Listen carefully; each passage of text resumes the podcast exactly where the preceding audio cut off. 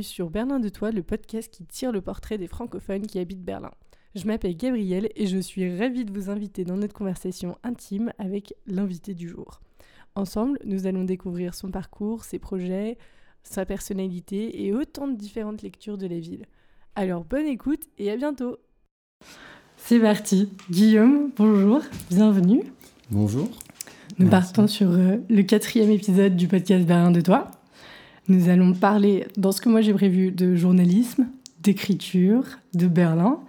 Et avant d'aborder tous ces différents sujets, est-ce que tu pourrais te présenter s'il te plaît? Bien sûr. Alors déjà, merci beaucoup de m'inviter. Je suis très, euh, très curieux et très excité de, participer à ce podcast. Et euh, alors pour me présenter en quelques mots, moi je m'appelle Guillaume Tardet, du coup j'ai 23 ans. Et je suis à Berlin en ce moment parce que je suis journaliste pour lepetitjournal.com, euh, l'édition de Berlin, qui est un journal qui s'occupe de rendre compte des actualités, des bons plans et de, ce genre de choses pour les euh, Français et francophones, du coup là à Berlin, mais aussi dans d'autres éditions dans le monde. Et t'es arrivé il y a combien de temps? Je suis arrivé le 1er septembre et, euh, et je reste jusqu'en mars. Voilà. 1er septembre 2021. Voilà, exactement. Donc ça fait deux, mois, ça fait près de deux mois en fait. Ça fait euh, tout juste, même pas encore deux mois, ouais, pas tout à fait deux mois. Alors j'ai pris un tout frais. Alors nous on s'est rencontrés parce qu'il y a eu un événement dans la Kunstfabrik où on est, où on entend, je pense, en, fond les claquements de porte, mais bon. Et tu participais avec le petit journal, du coup, pour euh, l'événement de la Langenart der Kunst, der Bild, pardon, qui était une journée, on va dire une soirée atelier portes ouvertes de tous les artistes de la Kunstfabrik. Exactement. Et je me souviens de cette soirée parce que vous êtes arrivés à trois, donc euh, je salue tes collègues. Euh, qui, était là également. Et alors, tu nous, je me souviens qu'à ces soirées, tu as parlé de l'écriture avec une passion, un élan où je me suis dit, waouh, lourd quand même. Et c'est pour ça que j'étais. Parce que, tu vois, genre, on, va, on va parler de ce que tu as fait déjà dans l'écriture, de tes différents projets aussi en cours. Mais je me disais, c'est quand même hyper cool à 23 ans d'avoir fait ces choses-là. Et bah. donc, euh, très envie de creuser tout ça aujourd'hui. Alors, déjà, petite question, est-ce que tu parles allemand? Euh, alors, j'ai appris l'allemand pendant plus de. pendant à peu près 15 ans. Et, 15 euh, ans? Ouais, enfin, j'ai commencé en 6 quelque chose comme ça, en classe bilingue.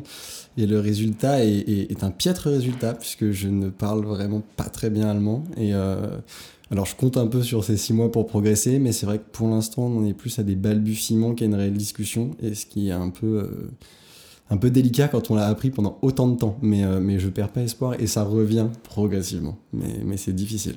Parce que du coup, c'est exactement l'une des raisons, étant donné que tu as ce cas un peu particulier de personnes qui habitent à Berlin, du coup francophones qui habitent Berlin, donc tu rentres dans les catégories de podcast, tout en étant quelqu'un qui a priori repart dans six mois. Mhm. Et moi, ce qui m'intéressait beaucoup, c'est comment de découvrir la ville dans une vision, une profession journalistique finalement Parce que est-ce que tu pourrais peut-être déjà décrire ce que ce qu'est ton stage du coup exactement?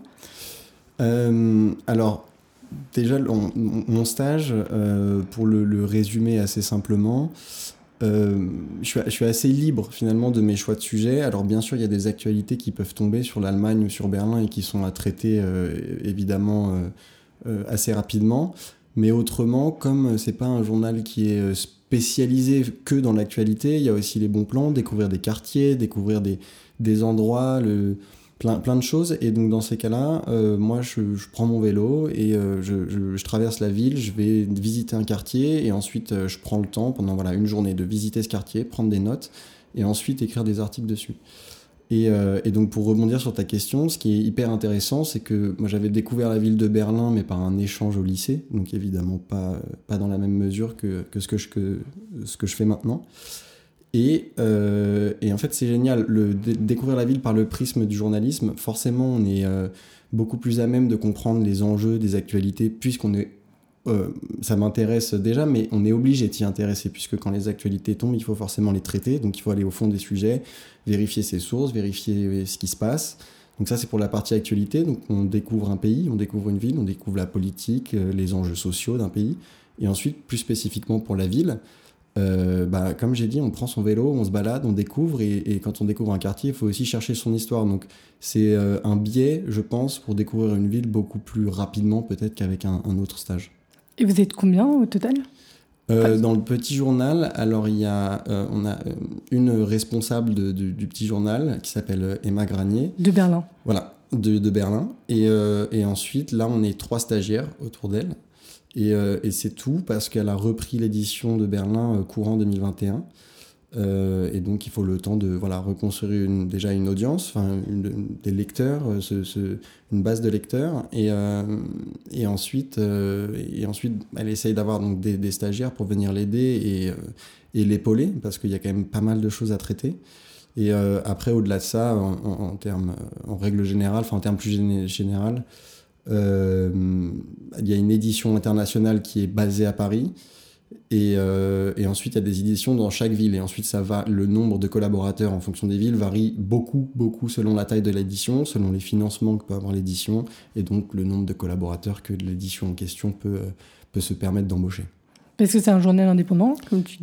C'est ça ou... Ouais, c'est un, euh, un journal indépendant, mais euh, donc en fait les sources de financement proviennent essentiellement euh, soit d'articles rémunérés, soit euh, d'annonceurs qui peuvent faire potentiellement de la publicité ou, ou pour qui on peut faire de la publicité.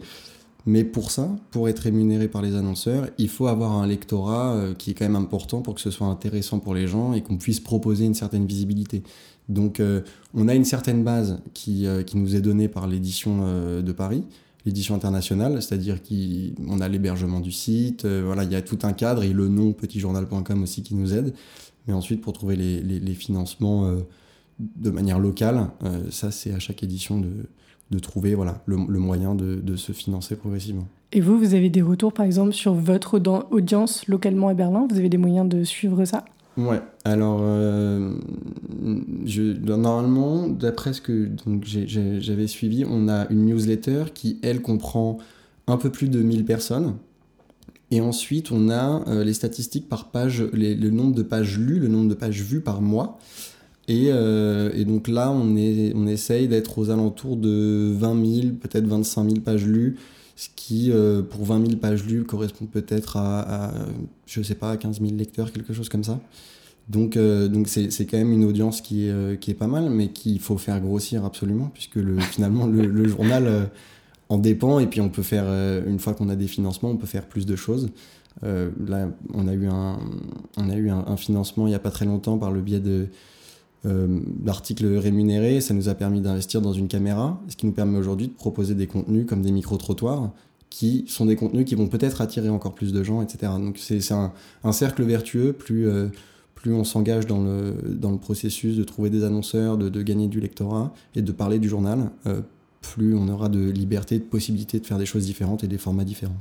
Et le journal, du coup, il est français Mhm. uniquement Il est, euh, oui, enfin, il est français. L'édition euh, internationale est, est- est basée à Paris. Et, euh, et oui, après, voilà, il y a des éditions partout dans le monde, mais, mais en revanche, ça s'adresse aux Français, Français, et ouais. francophones. Mais oui, c'est français. Ok. Et du coup, chaque stagiaire, tu disais que vous aviez une grande, choix dans, une grande liberté de choix dans les sujets. Mhm. C'est-à-dire que d'une part, vous avez l'actualité, et dans la liberté de choix, alors moi, ce que j'ai remarqué, en tout cas, de toi, ce que tu écrivais, tu faisais beaucoup de portraits, par exemple. Mhm. Et ça, par exemple, c'est un choix où on te dit, étant donné que Berlin est une ville artistique, est-ce que tu pourrais euh, faire des portraits?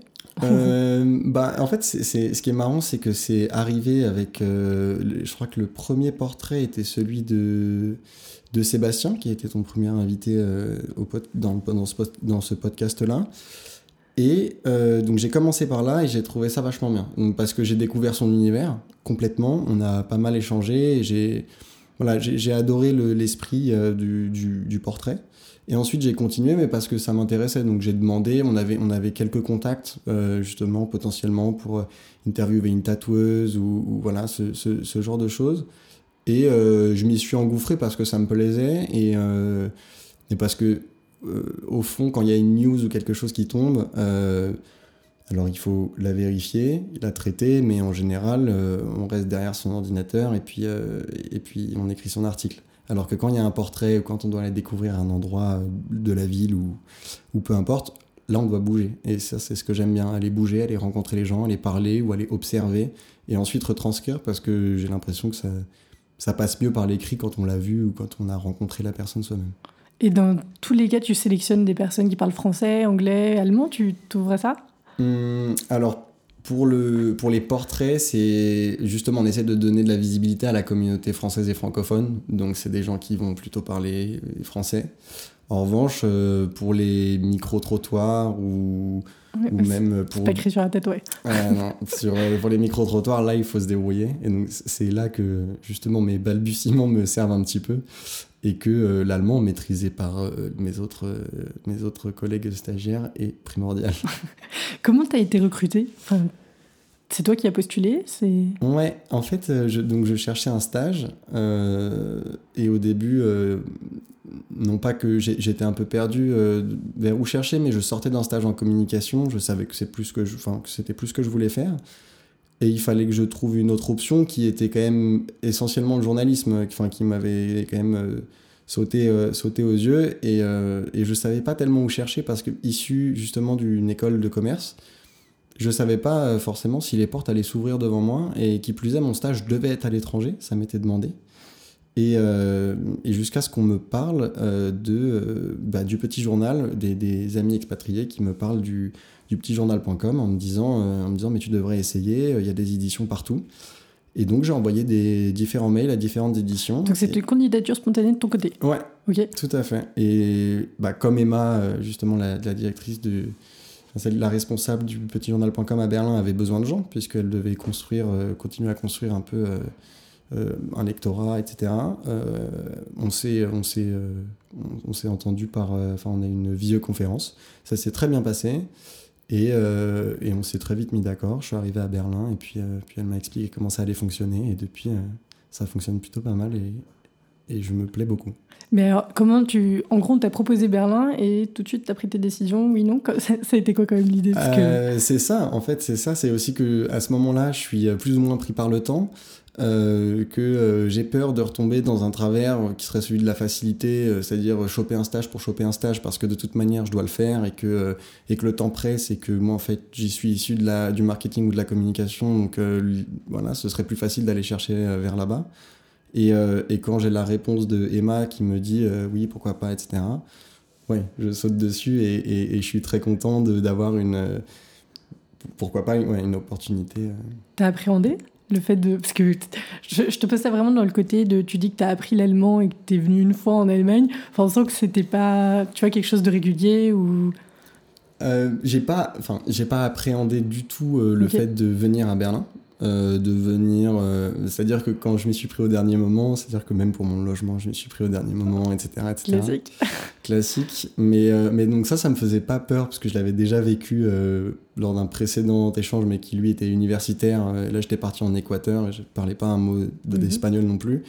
Donc ça, ça me faisait pas particulièrement peur. Mais en revanche, le journalisme, oui, parce que c'est là. J'adorais écrire, j'adore toujours écrire, mais au moment où il faut vraiment mettre la main à la pâte, on dit bah oui, là tu vas faire le, travail d'un journaliste, c'est-à-dire que tu vas écrire, tu vas aller sur le terrain, tu vas faire des interviews, tu vas faire des micro-trottoirs, il euh, va falloir gérer des brèves, va falloir gérer un peu l'actualité, etc. Donc on peut postuler, pardon, on peut postuler à un stage de journalisme sans faire d'études de journalisme? Exactement. Et même, je pourrais même dire mieux, c'est que cet été, je suis allé au Festival international du journalisme pour maximiser mes chances, etc. J'ai rencontré Thomas Soto, donc qui est journaliste sur Europe 1, etc. Et, euh, et qui m'a dit lui-même, qui a déploré dans son discours, dans un premier temps, euh, qu'aujourd'hui c'était assez difficile de faire du journalisme sans être issu d'une école de journalisme, et je suis allé le voir à la fin. Et, et ce qu'il me dit, il me dit non mais tu sais, il faut arriver à mettre le pied dedans. Et une fois que tu as enfoncé la porte, et eh ben, personne ne regardera d'où tu viens, personne ne regardera ce que tu as fait avant, et tout ce qui comptera, c'est ta plume, la manière dont tu écris, la manière dont tu te démarques.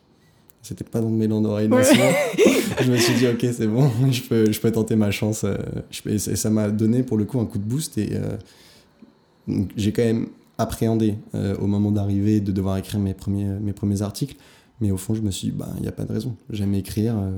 faut, faut que je me. Voilà, il y a, y a, quand même un certain cadre à respecter, mais, mais je devrais arriver à m'épanouir dedans. Et on va retourner du coup un petit peu en arrière. Tu viens d'où? De France, du coup? Ouais, je viens de banlieue parisienne. Ok. Et tu as grandi là, tu as fait tes études aussi, l'école de commerce, c'était... Tout, euh, tout au même endroit, ouais. J'ai grandi donc dans le 92, j'ai fait mon lycée, collège, lycée, tout primaire euh, dans le 92, et école de commerce à la Défense, donc euh, vraiment pas très loin. Ok. Et comment tu t'as à quel moment tu as décidé un peu de changer de voie? Parce que tu disais que le journalisme, c'est ça a toujours été dans un coin de la tête? Toujours, euh, toujours depuis depuis un certain moment. Je dirais que ça s'est vraiment ancré comme quelque chose de possible au lycée. Ça a été encouragé par notamment un prof d'histoire avec qui, on était assez proches l'un de l'autre et qui m'avait dit qu'a priori pour lui, voilà, il, me voyait bien dans cette voie. Euh, ma mère qui me disait également qu'elle me voyait bien emprunter cette voie. Et alors, ces deux personnes te l'ont dit parce que alors, j'imagine que ton prof d'histoire il était disserte. Mm Ta maman peut-être pas. Non, ma mère c'était plus parce qu'elle savait que j'avais plus, enfin certainement une, une, sensibilité plus littéraire et que et puis ça se détachait en fait quand elle voyait mes bulletins de notes, tout ce qui se détachait c'était toutes les matières littéraires et euh, elle savait que j'étais euh, quand même plutôt curieux, etc. Donc elle se disait que ça collait bien. Et euh, mais bon, au lycée, euh, on n'a pas. Peu importe ce qu'on nous dit, euh, le premier réflexe, c'est de pas écouter. Donc j'ai pas écouté. je me suis embarqué dans ma voie. Je me suis dit de toute manière, si ça ne fonctionne pas, c'est pas grave. je, je trouverai toujours un moyen de retomber sur mes pattes. Et donc en fait, je me suis embarqué dans une classe préparatoire. Ça n'a pas fonctionné parce que j'ai pas du tout aimé. Donc j'ai quitté la classe préparatoire et ensuite, après six mois plus tard, je suis entré dans une, une autre école de commerce, du coup post-bac.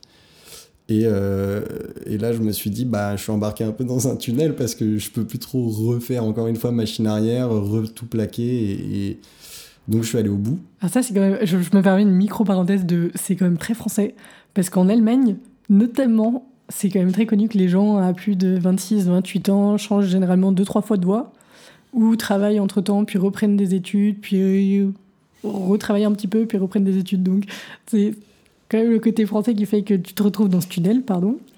Non, je suis, non, je suis d'accord, mais euh, à ce moment-là, je me suis dit, il faut, faut que j'arrive au moins à me fixer quelque part et avoir, euh, je sais pas, un diplôme, un truc, euh, quelque chose. Et puis, et puis c'est vrai que moi, à ce moment-là, le journalisme revient pas tout de suite euh, dans ma tête. Donc, je me dis juste, je sais pas quoi faire. Et, euh, et c'est ma mère qui me dit, euh, ben, je vais t'inscrire, enfin, on va t'inscrire à ces concours-là, et puis tu vas tenter.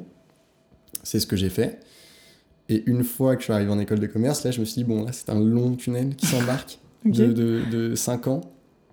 Et, et en fait, c'est là que c'est arrivé. C'était progressivement. C'était dans tout ce qui était à côté des cours les associations dans lesquelles j'ai pu m'engager, tout ça. Et, voilà, tout ce qui était en fait un peu en dehors des cours, c'est ça que j'ai apprécié. Et c'était plus ou moins relié au journalisme. Et, euh, et donc l'idée poursuit, fait son petit bonhomme de chemin. J'arrive à ce stage en communication en me disant c'est ce qui se rapproche quand même le plus, donc potentiellement je vais aimer. Après le bachelor le... Euh, après là c'était euh, non c'était en master fin de master 1 ou 2, enfin au début de master 2. Parce que là, je finis mon Master 2 avec ce stage au, petit journal. Et bah non, la com, c'était pas fait pour moi. Donc, euh, donc je me suis dit, bon, bah là, définitivement, tu as essayé à peu près euh, tout ce qui pouvait se rapprocher. Euh, voilà. Donc à un moment donné, vas-y, fonce, essaye, et puis, et puis on verra ce que ça donne. Et alors, tu parlais des à côté, du fait que l'écriture a toujours été un peu présente. Ça a commencé petit? Ça a commencé assez petit. Euh, quand j'étais en, primaire, euh, mon école organisait, enfin il y avait un concours qui était organisé, mon école y participait, concours qui s'appelait le concours Maurice Genevoix, qui était un, concours d'écriture euh, pour les, jeunes enfants. je sais plus du tout de quel âge ça allait, enfin de quel âge à quel âge.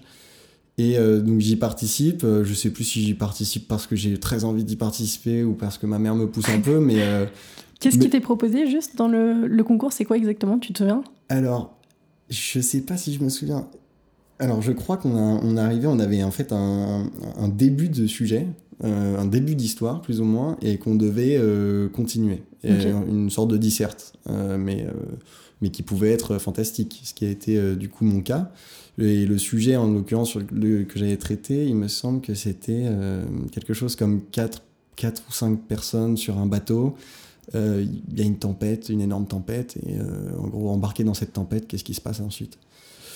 Et alors, euh, et alors là, c'est ça qui est incroyable, c'est qu'en relisant le, le, texte bien des années après, parce qu'on on, l'a imprimé, ouais.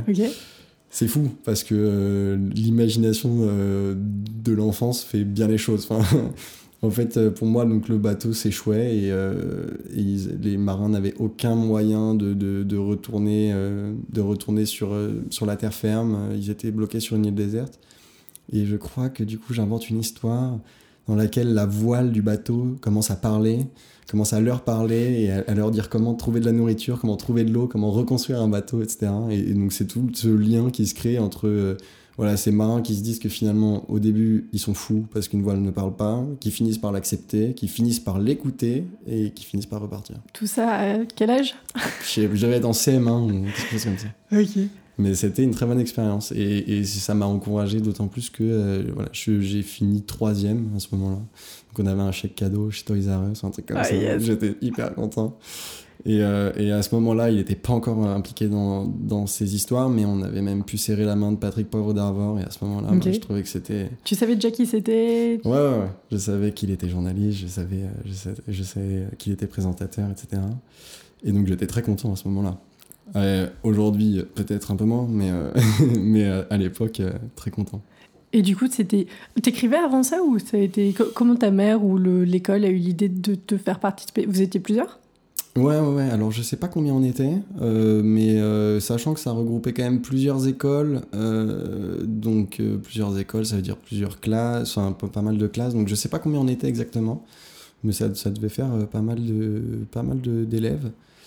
Et bah ouais, j'écrivais avant parce que et ça merci merci à mes grands-parents et merci à ma mère aussi de nous avoir toujours poussé à écrire des carnets de voyage, même quand on était tout petit qu'on partait. Je me souviens de voyage en Italie. euh, et alors, je suis tout petit, donc l'écriture, est- enfin, c'est vraiment très mal écrit, mais, euh, mais c'est quand même des souvenirs. Et même aujourd'hui, quand je les lis, je me souviens de scènes, et c'est top. Il y a des, je me souviens qu'il y a une page sur laquelle j'avais scotché des morceaux de, de terre, du Vésuve, etc. Et, encore aujourd'hui, j'aime trop les, relire. Et donc ça, c'était devenu un peu une habitude qui, je pense, du coup, a ensuite a conditionné un petit peu euh, bah, mon, mon intérêt pour, euh, mon intérêt pour l'écriture.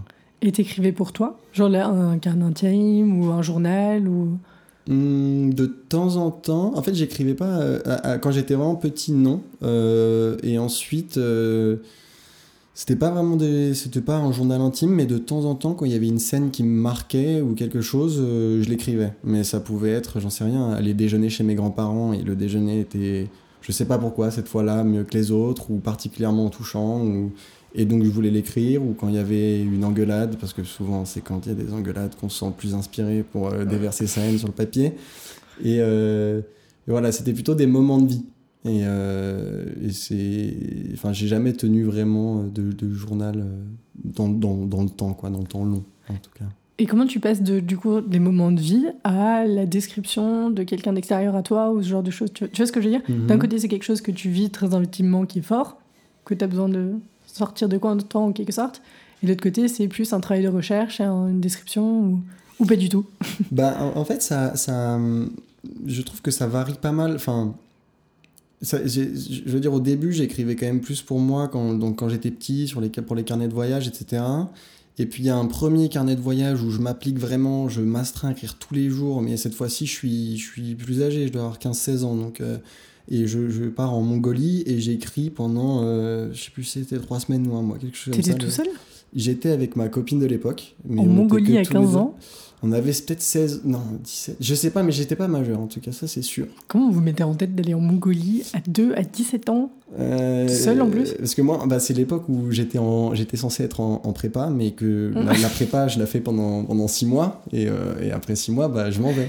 Donc je passe les concours, etc. Et je suis pris dans une autre école, euh, enfin dans une école pour la rentrée en septembre, et donc là j'ai pas mal de temps occupé. Et, euh, et en fait, je voulais aller dans un endroit. Il se trouve que dans ma famille, on est très fan d'équitation. On a tous fait de l'équitation à haut niveau, plus ou moins. Et, euh, donc, on avait évidemment toujours parlé de la Mongolie, toujours parlé d'aller faire un- une randonnée à cheval en Mongolie. Et je me suis dit aussi que c'était le bon moment parce que c'est peut-être un pays qui a amené à changer plus tard. Parce que pour l'instant, c'est encore très sauvage, très. Il n'y a, pas beaucoup de villes, il y a vraiment pas beaucoup de. Enfin, c'est- que de la nature, que des paysages à aller chercher justement à cheval ou, ou autrement. Mais... Et donc, je pense que j'ai pas mal euh, poussé pour la Mongolie, mais, euh, mais ma copine de l'époque était, euh, était assez partante. On, doit, on doit faire une pause là, mais c'est trop incroyable. Vous partez trois mois, enfin pardon, trois semaines à un mois, Ouais. À deux, comment c'est comment t'organises ça? À cheval, du coup, de ce que je comprends? Euh, Il y a eu une petite partie à cheval, mais euh, en fait, quand t'es pas habitué à faire de l'équitation, c'est quand même très dur. euh, du coup, euh, donc pour elle, c'était ouais. très dur de, de faire euh, beaucoup d'équitation très longtemps. Enfin, même, même une journée euh, entière, euh, c'est. c'est pas les selles qu'on a en France ou peu importe, donc c'était c'était plus compliqué. Et pour l'organisation, bah, euh, comme tu as pu le constater, je suis pas non plus las de l'organisation. Donc en fait, on est arrivé et euh, on arrivait, on n'avait rien. Donc euh, enfin, on savait pas exactement ce qu'on allait faire. Je crois qu'on avait checké plus ou moins euh, une auberge de jeunesse, donc on y va. Et ensuite, je me souviens qu'on a passé quelques jours à Ulaanbaatar à essayer de, trouver exactement le moyen de partir, jusqu'à ce qu'on trouve un, chauffeur qui avait un vieux camion soviétique. Et, euh, et le mec nous dit, bah en fait, il n'y a que ces moyens. Enfin, si vous voulez aller dans la nature, soit vous conduisez, on n'avait pas le permis, j'étais pas majeur, soit vous prenez des motos, soit vous prenez des chevaux, soit en fait, euh, bah, vous prenez un camion et puis. euh, Puis vous croisez les doigts pour avoir un autre camion après, quoi. bah non, en fait, le mec, il te suit, mais tout le trajet. euh, c'est. Il t'accompagne? Ouais, il t'accompagne. Oh, wow. Mais ce qui est pas mal, parce que du coup, le mec parle quand même... euh, Enfin, il y, a un- il y avait un chauffeur, on avait, à un moment, on avait une guide qui quand même pouvait parler anglais et euh, mongol, ce qui était franchement pas mal. Et euh, pour pouvoir euh, parler justement euh, aux habitants, enfin quand tu croises euh, des gens qui dorment dans une yourte et qu'il n'y a personne à 500 km à la ronde, bah t'es bien content s'il y a quelqu'un qui peut essayer de traduire et demander si tu peux dormir sous la yourte avec les gens. Et donc c'est comme ça que ça se faisait et on, je sais pas, on était ramassés à la- à la- à l'arrière de ce vieux camion euh, pendant des heures et on roulait, on roulait à travers des paysages et on allait de point en point et on a essayé de faire le plus de choses possible. Mais vos parents, ils ont réagi comment? Un peu inquiet, mais, mais pas tant que ça. En fait, j'ai la chance d'avoir des frères et sœurs euh, aînés qui, voilà, qui, qui, du coup, étaient déjà partis. C'est ce que c'est Gros big up à tous les aînés qui écoutent ce podcast. Merci, vous nous avez sauvés sur pas mal de points. Enfin, vous nous avez enlevé une épine du pied sur pas mal de points. Et y compris celui-là. Du coup, elle était. euh, Enfin, je veux dire, elle n'était pas hyper rassurée non plus, mais euh, elle était quand même. euh, Ouais, il faut que jeunesse se fasse et vaille que vaille, quoi. Exactement. Et puis Ok. c'est pas l'endroit le plus craignos puisqu'il y a personne. Donc euh, le seul truc qui peut t'arriver, c'est que tu te perdes quoi. Mais, a priori, a priori, enfin c'est pas un coupe-gorge comme l'Amérique du Sud. Enfin et encore l'Amérique du Sud n'est pas un, un coupe-gorge, mais dans, dans l'imaginaire que peut avoir une mère. Des parents, ouais, voilà. c'est ça. Exactement. Ok. Et t'as besoin d'un visa et tout? Ah ouais ouais. On avait besoin de, on avait envoyé des, vi- des, des demandes de visa bien avant et tout. Et trois semaines, c'était déjà la durée que vous aviez en tête? Ouais. Parce ouais, que t'as ouais. des. Enfin, moi, pour avoir été en Russie, je sais que t'as des visas et t'as trois semaines. Et bah, je crois que c'est la limite, non? Il me semble qu'un mois, Ouais. c'est. Ouais, c'est pour Le ça, ça devait être, trois semaines. Mais, euh, mais en fait, je, je- ouais, je pense qu'on avait peut-être cette idée en tête, mais on s'était aussi essentiellement conditionné euh, par notre budget. Oui, bah, c'est ce que j'allais demander euh, après. Vous aviez mis des sous de côté? Ouais, un petit peu, et euh, un petit peu, et un peu d'aide aussi. Et, et du coup, ça nous a permis de, de partir après la vie là-bas, évidemment, pas très cher. Donc, le, le, le, le coût le plus, le plus dur à, à- à supporter, c'est quand, même, euh, c'est quand même les billets d'avion. Mais ensuite, euh, sur place, euh, ça alors, ça. S- Sans vouloir rentrer dans ta vie intime ou quoi, mais ton- ta copine du coup de l'époque, elle, elle travaillait. Enfin, elle faisait pas d'études non plus? Parce que t'avais l'air de dire que c'était au milieu? Si, alors non non ça du coup on l'a fait en on l'a fait en juillet justement parce que Jus- elle, euh, ouais parce que elle elle, elle faisait ses études à ce moment-là.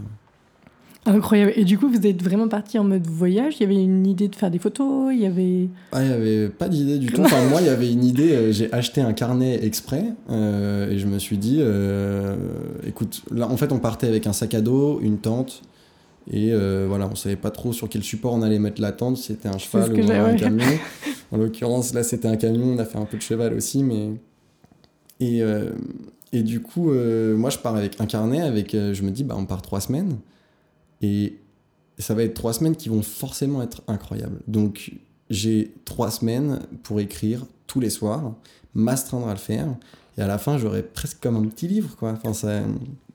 Et donc, je me suis. euh, Ouais, je me suis astreint tous les soirs, euh, même quand on était un peu fatigué parfois. En fait, t'as pas envie d'écrire, tout simplement. Parfois, t'es inspiré, parfois, je sais pas, au bout de, bout de deux semaines et demie, euh, t'as plus envie de- d'écrire un truc qui te paraît être la même chose, alors qu'en fait, c'est pas du tout la même chose. Il y a des lumières différentes, il y a toujours quelque chose de différent. Et donc, euh, voilà, au bout de, au bout de trois semaines, c'est là aussi euh, où ça raccroche le wagon avec ce qu'on disait au début, la différence entre écrire des portraits ou des, ou des descriptions. En fait, on rencontre pas tellement de gens, parfois avec qui on peut pas tellement communiquer, et donc tu es obligé de décrire tout l'univers qu'il y a autour de cette personne. Je sais pas, la yourte où elle habite, mais, où, est, où est cette yourte, dans quelle région, est-ce que c'est plutôt chaud, est-ce que c'est plutôt froid? Ensuite, décrire chaque trait du visage, tout ce qu'on ressent, essayer d'aller chercher, mais peut-être que c'est pas vrai, mais d'aller chercher ce qu'on ressent alors euh, chez la personne. Et, donc c'est ce que j'ai essayé de faire à chaque fois qu'on rencontrait des gens, puis, euh, surtout qu'ils ont des visages qui se prêtent pas mal à la description. quoi. C'est un peuple, de, un peuple de gens qui vivent dehors. C'est des gens qui vivent euh, dehors toute l'année. Et, ça, et, le vent et le froid, ça, ça, crée des visages qui sont incroyables. Et, et donc, je pense que là est vraiment née la passion de la description, d'aller essayer de chercher les petits détails qu'en fait, euh, quand tu regardes comme ça assez rapidement, tu les vois pas. Et, euh, et le but, c'était qu'en relisant, je, je, me je me remémore et que je puisse reconstituer une image mentale de quelle était cette personne et de, de l'environnement dans lequel elle était. C'était vraiment l'idée qu'il y avait derrière. Et tu le valides ça? Aujourd'hui si tu relis un passage euh, Alors oui, je changerai quelques, quelques tournures de phrases, euh, quelques tournures de. Enfin, voilà, le style en lui-même, euh, enfin, ça, ça, va, je, je c'est encore. Ça, se lit, mais il y a, y, a, certaines choses que je changerai évidemment. Et. Mais ouais, en fait, grosse, enfin, en fait, tu te souviens, tu as aussi une mémoire un peu de, du moment où tu as écrit. Donc, tu te souviens en relisant un passage, tu te dis, ok, mais quand. Donc, déjà, ça décrit telle personne et, tel endroit, et donc ça, ça te revient en tête. Et puis tu te souviens aussi du moment où tu écris, parce que chaque moment où tu écris, en fait, il se passe quand même quelque chose autour de toi. Il y a, je sais pas, il y a, des, il y a des, des, enfants qui sont là par curiosité à devoir écrire sur ton carnet. Et donc, je sais pas, il y, a, il y a tout ça qui revient, en fait. C'est des, des, moments entiers qui, qui reviennent et qui ressurgissent. Donc c'est... Et quand tu dis que tu t'assaignais, c'était quoi? C'était une page, des mots, une, un événement? Ah non, c'était rédigé. Euh, c'était pas des notes, c'était vraiment euh, rédigé et je me donnais pas de limite en fait. Je prenais depuis le début de la journée et je me disais voilà. Tu décrivais toute la journée en fait Ouais, à peu près. À peu près. Euh, les trucs qui m'avaient marqué dans la journée. seulement les trucs qui m'avaient marqué quoi. Si on, je sais pas, si on passe 6 heures dans le camion, ça peut, ça peut, tenir, en, ça peut tenir en trois lignes. Mais ensuite, ouais, ensuite je, décrivais les moments qui m'avaient marqué et, ceux dont j'avais envie de me souvenir. Et, des moments tu vois, il y a des moments, euh, on a tous vécu des moments comme ça, où il y a quelque chose qui t'arrive et tu te dis, ok, là, j'ai très très envie de m'en souvenir plus tard. Alors parfois, tu le prends en photo quand t'aimes bien la photo, etc. Parfois, tu l'écris, parfois, juste arrives à le garder dans ta tête. Mais, euh, mais je trouvais c'est pas mal d'essayer de d'écrire. Parce que quand tu prends le temps aussi d'écrire, tu prends le temps de poser des mots que tu n'avais pas quand tu juste regardais la scène et, qui te permettent de mieux te remémorer ensuite ce que tu as vu. Quoi. Trop cool. Et du coup, ça c'était il y a combien de temps à peu près? Euh, le voyage en Mongolie, c'était 2015. ah oui, c'était un bout de temps en plus. 6 ans. Là, je vais avoir 24 ans. Enfin, j'ai 23 ans, mais du coup, j'avais j'avais 17 ans, je pense. Et t'as as pensé, parce que j'imagine que tu l'as écrit à la main, mhm. tu l'as retapé T'as pensé à le retaper ou Jamais.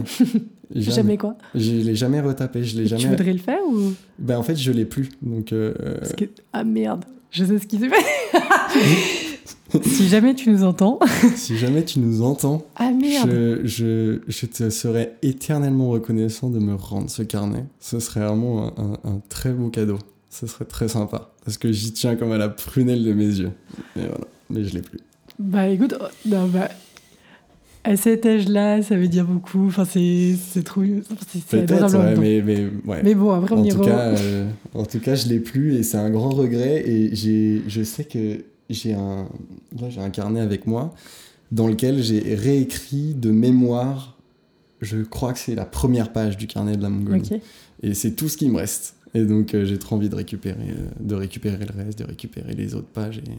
Parce que je pense que ça, ça, devait être quand même assez long. Donc, euh. Écoute, on verra, hein, la vie est longue. Mais en tout cas, t'en, en parles d'une façon où c'est, on a l'impression que c'est encore bien vivant, donc incroyable.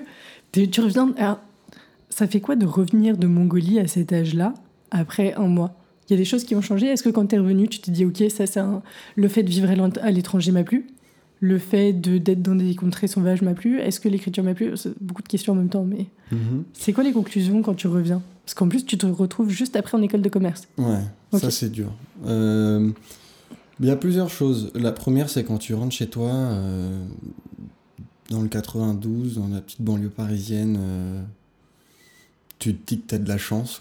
Et, non pas que tu te le dises pas avant, mais, euh, mais c'est mon premier gros voyage vraiment seul, enfin, sans les parents, etc.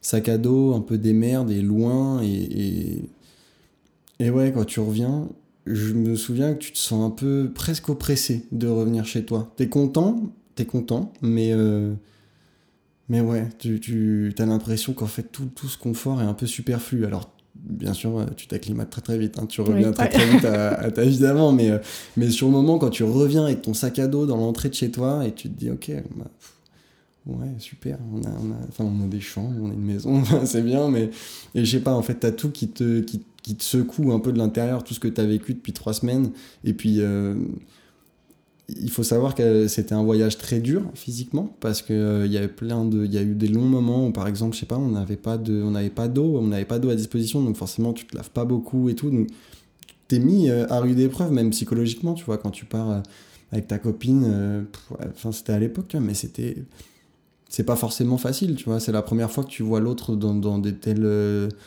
dans des telles circonstances où chacun est parfois mis ouais à, t'es vulnérable en plus c'est dur donc euh, il y a aussi un petit sentiment de, te dire que ça va peut-être te faire du bien aussi de, un peu de, revenir. Mais en revanche, il y a quand même une chose qui me... Je, me souviens très bien, quand je reviens de Mongolie, il y a une chose qui me, qui me, rattache à la bas c'est que j'ai adoré euh, un peu la, solitude, j'ai adoré le, le fait d'être au milieu de nulle part, j'ai adoré euh, être dans un endroit où il y avait que de la nature à perte de vue, de rencontrer un peuple qui, franchement, qui est un dernier bastion de la, résistance de, la vie euh, nomade, quoi. Il n'y a, plus tellement de peuples comme ça, où, euh, tu, pas, tu, peux, tu peux faire 500 km, tu croises personne, puis tu vois une yourte, une, c'est une petite famille avec son troupeau, son truc. Je sais pas, tu vois, ça, c'était la première fois que je voyais ça, je sais qu'il y en ça, ça a tendance plutôt à disparaître. Et, euh, et ouais, j'avais envie d'y retourner, ou au moins de retourner dans la nature, retourner voir des paysages qui te sautent aux yeux, qui te submergent. T'es ému, quoi. Tu ressors d'un voyage, ouais, c'est ça en fait. Tu ressors d'un voyage comme ça, et pour la première fois après un voyage, t'es ému. Parce que quand tu voyages avec tes parents, c'est très cool, tu vois plein de choses, t'apprends pas mal de, apprends pas mal de choses. La culture. Exactement. et là, c'est un peu de culture, bien sûr, parce que tu te renseignes toujours, mais c'est, t'es ému en fait. Tu, tu vis un voyage, ça te, ça te prend au trip, en fait. Et à la fin, tu reviens et t'es ému.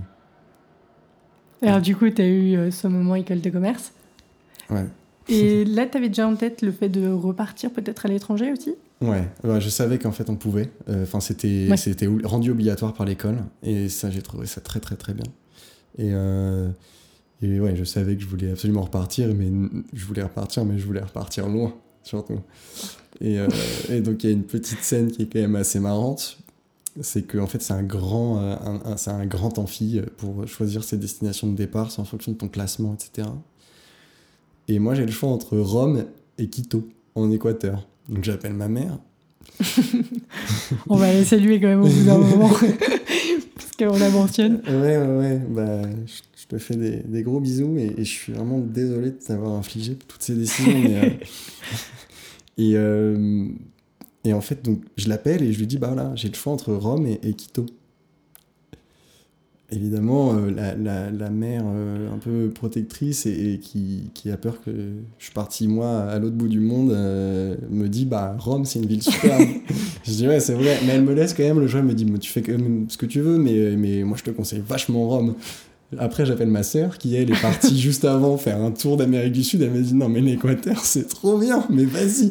Donc, je dis évidemment euh, Quito, Équateur. Je rappelle ma mère et je dis Bon, ben voilà, euh, je pars en Équateur. Et c'était. Euh, ouais, c'était un échange, du coup Vous étiez dans un. Dans une, université, ouais. Une université, ok. C'était c'était bien. T'as voyagé un peu? Ouais, carrément. Je, enfin, du coup, j'ai fait pas mal de fois euh, un peu le tour d'Équateur parce que j'ai mes meilleurs potes, mon frère qui est venu, etc. Ensuite, ma mère est venue, on est parti au, et mon beau-père, et on est parti au Pérou et au Galapagos. Et ensuite, j'ai rejoint ma sœur à Cuba pour la fin de mon échange. Oh, nice. Donc non, c'était franchement c'était plutôt euh, c'était plutôt cool, mais encore une fois très compliqué. Je parlais pas la langue, je suis arrivé, j'avais je savais j'avais pas d'appartement, donc euh, un peu compliqué. T'as appris l'espagnol du coup? Ouais, et en 6 mois, je parlais bien mieux qu'après 15 ans d'allemand. je le garantis. C'était top. Et, euh, et alors, est-ce que, bon, pour essayer de rattacher un petit peu avec l'écriture pour voir s'il y a un- une suite, est-ce que là, tu as un peu écrit? Est-ce que c'était dans un coin de ta tête? Ou alors, vraiment, pour le coup, c'est la grosse différence avec partir seul C'est que tu es pris dans le flot du truc et. Ben ouais, c'est un peu. Enfin, j'ai j'ai écrit un petit peu, mais clairement pas. euh, j'ai clairement pas écrit tous les jours. euh, je- j'ai essayé, j'ai essayé quand même de, de, de- de garder des souvenirs et de, de les- coucher sur papier à chaque fois que je sais pas, on allait euh, sur la côte avec des amis, etc. J'ai essayé de d'écrire, mais c'est vrai qu'à ce moment-là, c'était pas une période où j'écrivais particulièrement. euh, Enfin, où j'écrivais beaucoup. Et. euh, et non, c'est pas que je l'ai lâché en fait, mais ça restait dans un coin de ma tête et puis de temps en temps ça, ça revenait. J'avais vraiment envie d'écrire, je me dis non là c'est trop con, il faut quand même que je le pose sur papier, que je le marque quelque part, quoi. il faut que, faut que ça reste ce moment. Et donc il y a deux trois moments comme ça qui sont, euh, qui sont, qui sont écrits et puis le reste, euh, le reste pas tellement finalement. Tu- Mais Pardon. vas-y, vas-y, je t'en prie. Je vais dire que juste après, tu revenais en France, du coup? Ouais, juste après, je, reviens en- je revenais en France et je continuais, euh, pareil, je continuais mes, mes études. Et, et en fait, il y a eu plusieurs, euh, il y a eu plusieurs trucs. C'est que dans le cadre de cette école de commerce, j'ai fait partie d'une association euh, pour la défense des droits des femmes. Et en fait, euh, on, on pouvait, euh, enfin, on, on devait faire des interviews. Donc en fait, on a interviewé euh, la présidente de la Fédération française de Et football, Ça etc. s'appelle comment? Pardon, l'association? Elle s'appelait Carpe Diem.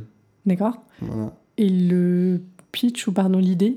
Enfin, association pour, le droit des, pour la défense des droits des femmes, et plus précisément, enfin, c'était euh, c'était dans l'école? Ouais, ouais. En fait, c'était un. L'association existait en dehors de l'école, mais c'était dans le cadre de l'école qu'en fait, euh, les élèves par groupe de je sais plus combien euh, doivent reprendre des associations qui en général se passent d'année en année ou alors en créer une. Et donc les assos existent en dehors de- du cadre de l'école. Et, euh, et donc pour, la- la- pour Carpe Diem, en fait, c'était plus, il y avait plusieurs actions. La première, c'était d'aller sensibiliser dans les écoles euh, à l'égalité entre les hommes et les femmes, euh, à sensibiliser euh, bah, les petits garçons au fait que les filles, en fait, c'était exactement la même chose qu'eux et que peu importe ce qu'on essayait de leur faire passer chez eux, enfin, on leur disait pas comme ça évidemment, parce que tu dois pas entrer en contradiction aussi violemment, mais, voilà, de leur faire passer l'idée que, il fallait respecter les filles, il fallait, il fallait les considérer comme bah, de manière égale. Donc c'était ça, c'était pas mal d'aller faire de la, de la sensibilisation dans les écoles. Et puis il y avait toute une autre partie où euh, justement on allait interviewer des, des femmes qui, elles, étaient arrivées à des postes à haute responsabilité, etc. Et l'idée était de Dans voir... des euh, entreprises, du coup dans des entreprises ou dans le gouvernement. Ok. Et, euh, et l'idée c'était de, de comprendre en fait à quel point est-ce que ça a été plus difficile pour vous en tant que femme. Donc Et- c'était le pitch, en fait, des, du, de l'échange. En, en gros, quelles ont été les difficultés que vous avez rencontrées en tant que femme dans votre position? Ouais, voilà, euh, dans votre parcours. Ok. Et, euh, et puis, ouais, euh, est-ce que vous avez été victime de, de sexisme ordinaire? Est-ce que vous avez été victime de... de- est-ce que vous avez ressenti le fait d'être une, le fait d'être une femme? Est-ce qu'on vous l'a fait sentir, mais de manière négative Le fait d'être une femme pour arriver jusque là où vous en êtes? Est-ce que ça a été plus dur pour vous? Euh, que pour un homme Euh, Est-ce que vous le pensez, etc. Et donc avoir toutes ces conversations, alors même si on connaît évidemment les réponses, euh, malheureusement, mais, mais ça faisait du bien d'avoir d'avoir le témoignage de ces femmes. Ça faisait du bien. C'est intéressant en plus de la part d'un homme d'aller poser ce genre de questions. Comment c'était appréhendé? Parce que je sais que c'est un peu, parfois ça peut être un peu polémique de qui doit interroger, comment, est-ce que c'est que des femmes entre elles, ou, ou c'était pas du tout le sujet dans... Non, là, dans ça s'est super bien passé. Et puis, et puis euh, en fait, il fallait, enfin, il y avait aussi un côté très pratique et il fallait, euh, il fallait se coller à l'exercice de l'interview. Et moi, j'étais quand même plutôt à l'aise avec le fait d'y aller, etc. Euh, donc, et, et puis il y avait aussi en fonction de qui avait eu le contact, parce que ça me fonctionnait par contact. Et donc, si ça venait de, du parent de telle personne, alors c'était plutôt l'autre personne qui allait interviewer ou celle qui avait eu déjà un échange écrit avec la personne qui allait être interviewée. C'était des interviews écrites? Euh, non, c'était. Oh, c'était. euh, c'était. Alors attends, je sais plus si c'était vidéo. Je sais. peut- on non, c'était enregistré. Ouais, ouais, ouais. Je crois sur la page Instagram ou des trucs comme ça, mais c'était loin. C'était, c'était il y a longtemps maintenant, mais. euh, Ah, Si on les retrouve, on les mettra dans les notes. Ouais, bien sûr, bien sûr. Et, et non, non, en fait, je crois que c'était des interviews. Faudrait que je retrouve, mais je sais qu'on enregistrait, donc. Donc non, a priori. Non, on devait filmer aussi, je pense. Ouais, je, pense que je pourrais essayer de les retrouver. Mais euh, c'était enregistré à minima et sinon filmé. Ouais, Et donc des femmes politiques, des femmes dans des grandes entreprises, a priori? Ouais, c'est ça. Ça a dû te faire un sacré, un sacré réseau en plus. Bah ouais. tu enfin, rencontres des gens intéressants. Exactement. C'est sympa quand même. C'est hyper sympa, mais c'est surtout. euh, je sais pas comment dire, mais. Enfin, alors ça, ça vient aussi de l'environnement familial dans lequel j'ai grandi, mais. euh, mais ça te donne la, ça te donne la niaque euh, de, de, de toujours défendre. Enfin, c'est une cause qui ne sera jamais complètement. euh, Enfin, si on espère, tu vois, mais. Mais, mais même là où on a l'impression qu'il y il y a- une égalité parfaite entre les hommes et les femmes, en fait, il reste toujours, il reste toujours un petit quelque chose qui, qui devrait pas être là. Et, et, d'avoir euh, d'avoir pu faire ces interviews avec ces femmes-là, d'avoir eu leur discours, j'ai déjà que j'en étais convaincu, mais là j'ai vraiment eu envie de militer, mais ne serait-ce qu'au quotidien, avec mes, mes, potes, avec euh, peu importe, tu vois, mais de toujours essayer de d'insuffler l'idée qu'en fait on est égaux. Mais ça peut paraître complètement stupide, mais euh, il, c'est parfois pas bien intégré, même, même autour de tes potes, pour des réflexions à la con, tu vois, c'est pas forcément sérieux, mais voilà, ça, ça t'engage en tout cas à continuer et, à, faire honneur à, ces femmes qui se sont battues, mais, mais franchement beaucoup plus dur que les hommes pour arriver jusque-là et qui, ont eu parfois, euh, qui ont eu parfois ouais, des hommes dans les pattes, qui ont eu parfois été agressés, euh, agressés sexuellement pendant, le, pendant leur parcours, dans des grands cabinets d'avocats notamment. Il y, a des, y a des choses qui sont sorties de ces interviews qui étaient. Même moi, je me disais, est-ce qu'on a le droit de le sortir que, Parce que c'était vraiment. euh, Et en fait, on se rend compte que c'est partout, c'est n'importe quelle, n'importe couche de la société, n'importe quel travail, n'importe quel poste, n'importe quelle responsabilité.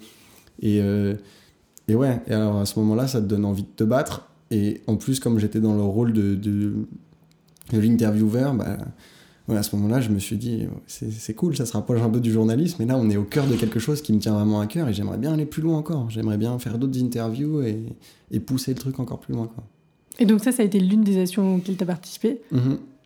Ouais, ça, ça a été l'une d'elles et l'autre, c'était plus classique, mais c'était euh, une association d'éloquence, une association politique, en fait, donc euh, politique et éloquence. Donc en fait, on, invitait parfois, je sais pas, des, des invités politiques, je, je sais plus qui, y avait Virginie Calmel, s'il me semble, à un moment. Et donc on, on était enfin moi j'avais j'avais fait des interviews euh, devant l'amphithéâtre, voilà, pour interviewer, poser des questions, essayer de bah, de rentrer un peu dans l'art parce que mine de rien quand tu interviews des politiques ils savent très très très très bien contourner tes questions ils savent très très bien ne pas y répondre.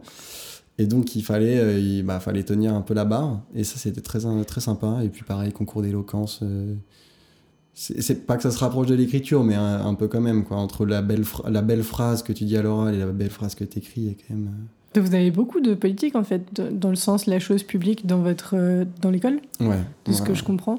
Genre, on détaille pas, plus- enfin, si tu veux, je suis pas spécialiste déjà, et puis surtout, il y a plein de références qui le font très très bien, donc on va pas rentrer dans tous les débats, la question du féminisme, la question de l'éloquence, etc. On le Mhm. mettra dans les notes.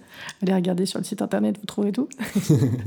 et donc, tu as fait ces deux associations là pendant ton parcours, Mhm. et après, tu te retrouves du coup à Berlin, si je suis bien. Ouais à peu près ouais, exactement Et raconte-nous l'arrivée à Berlin en septembre. Il faisait encore beau.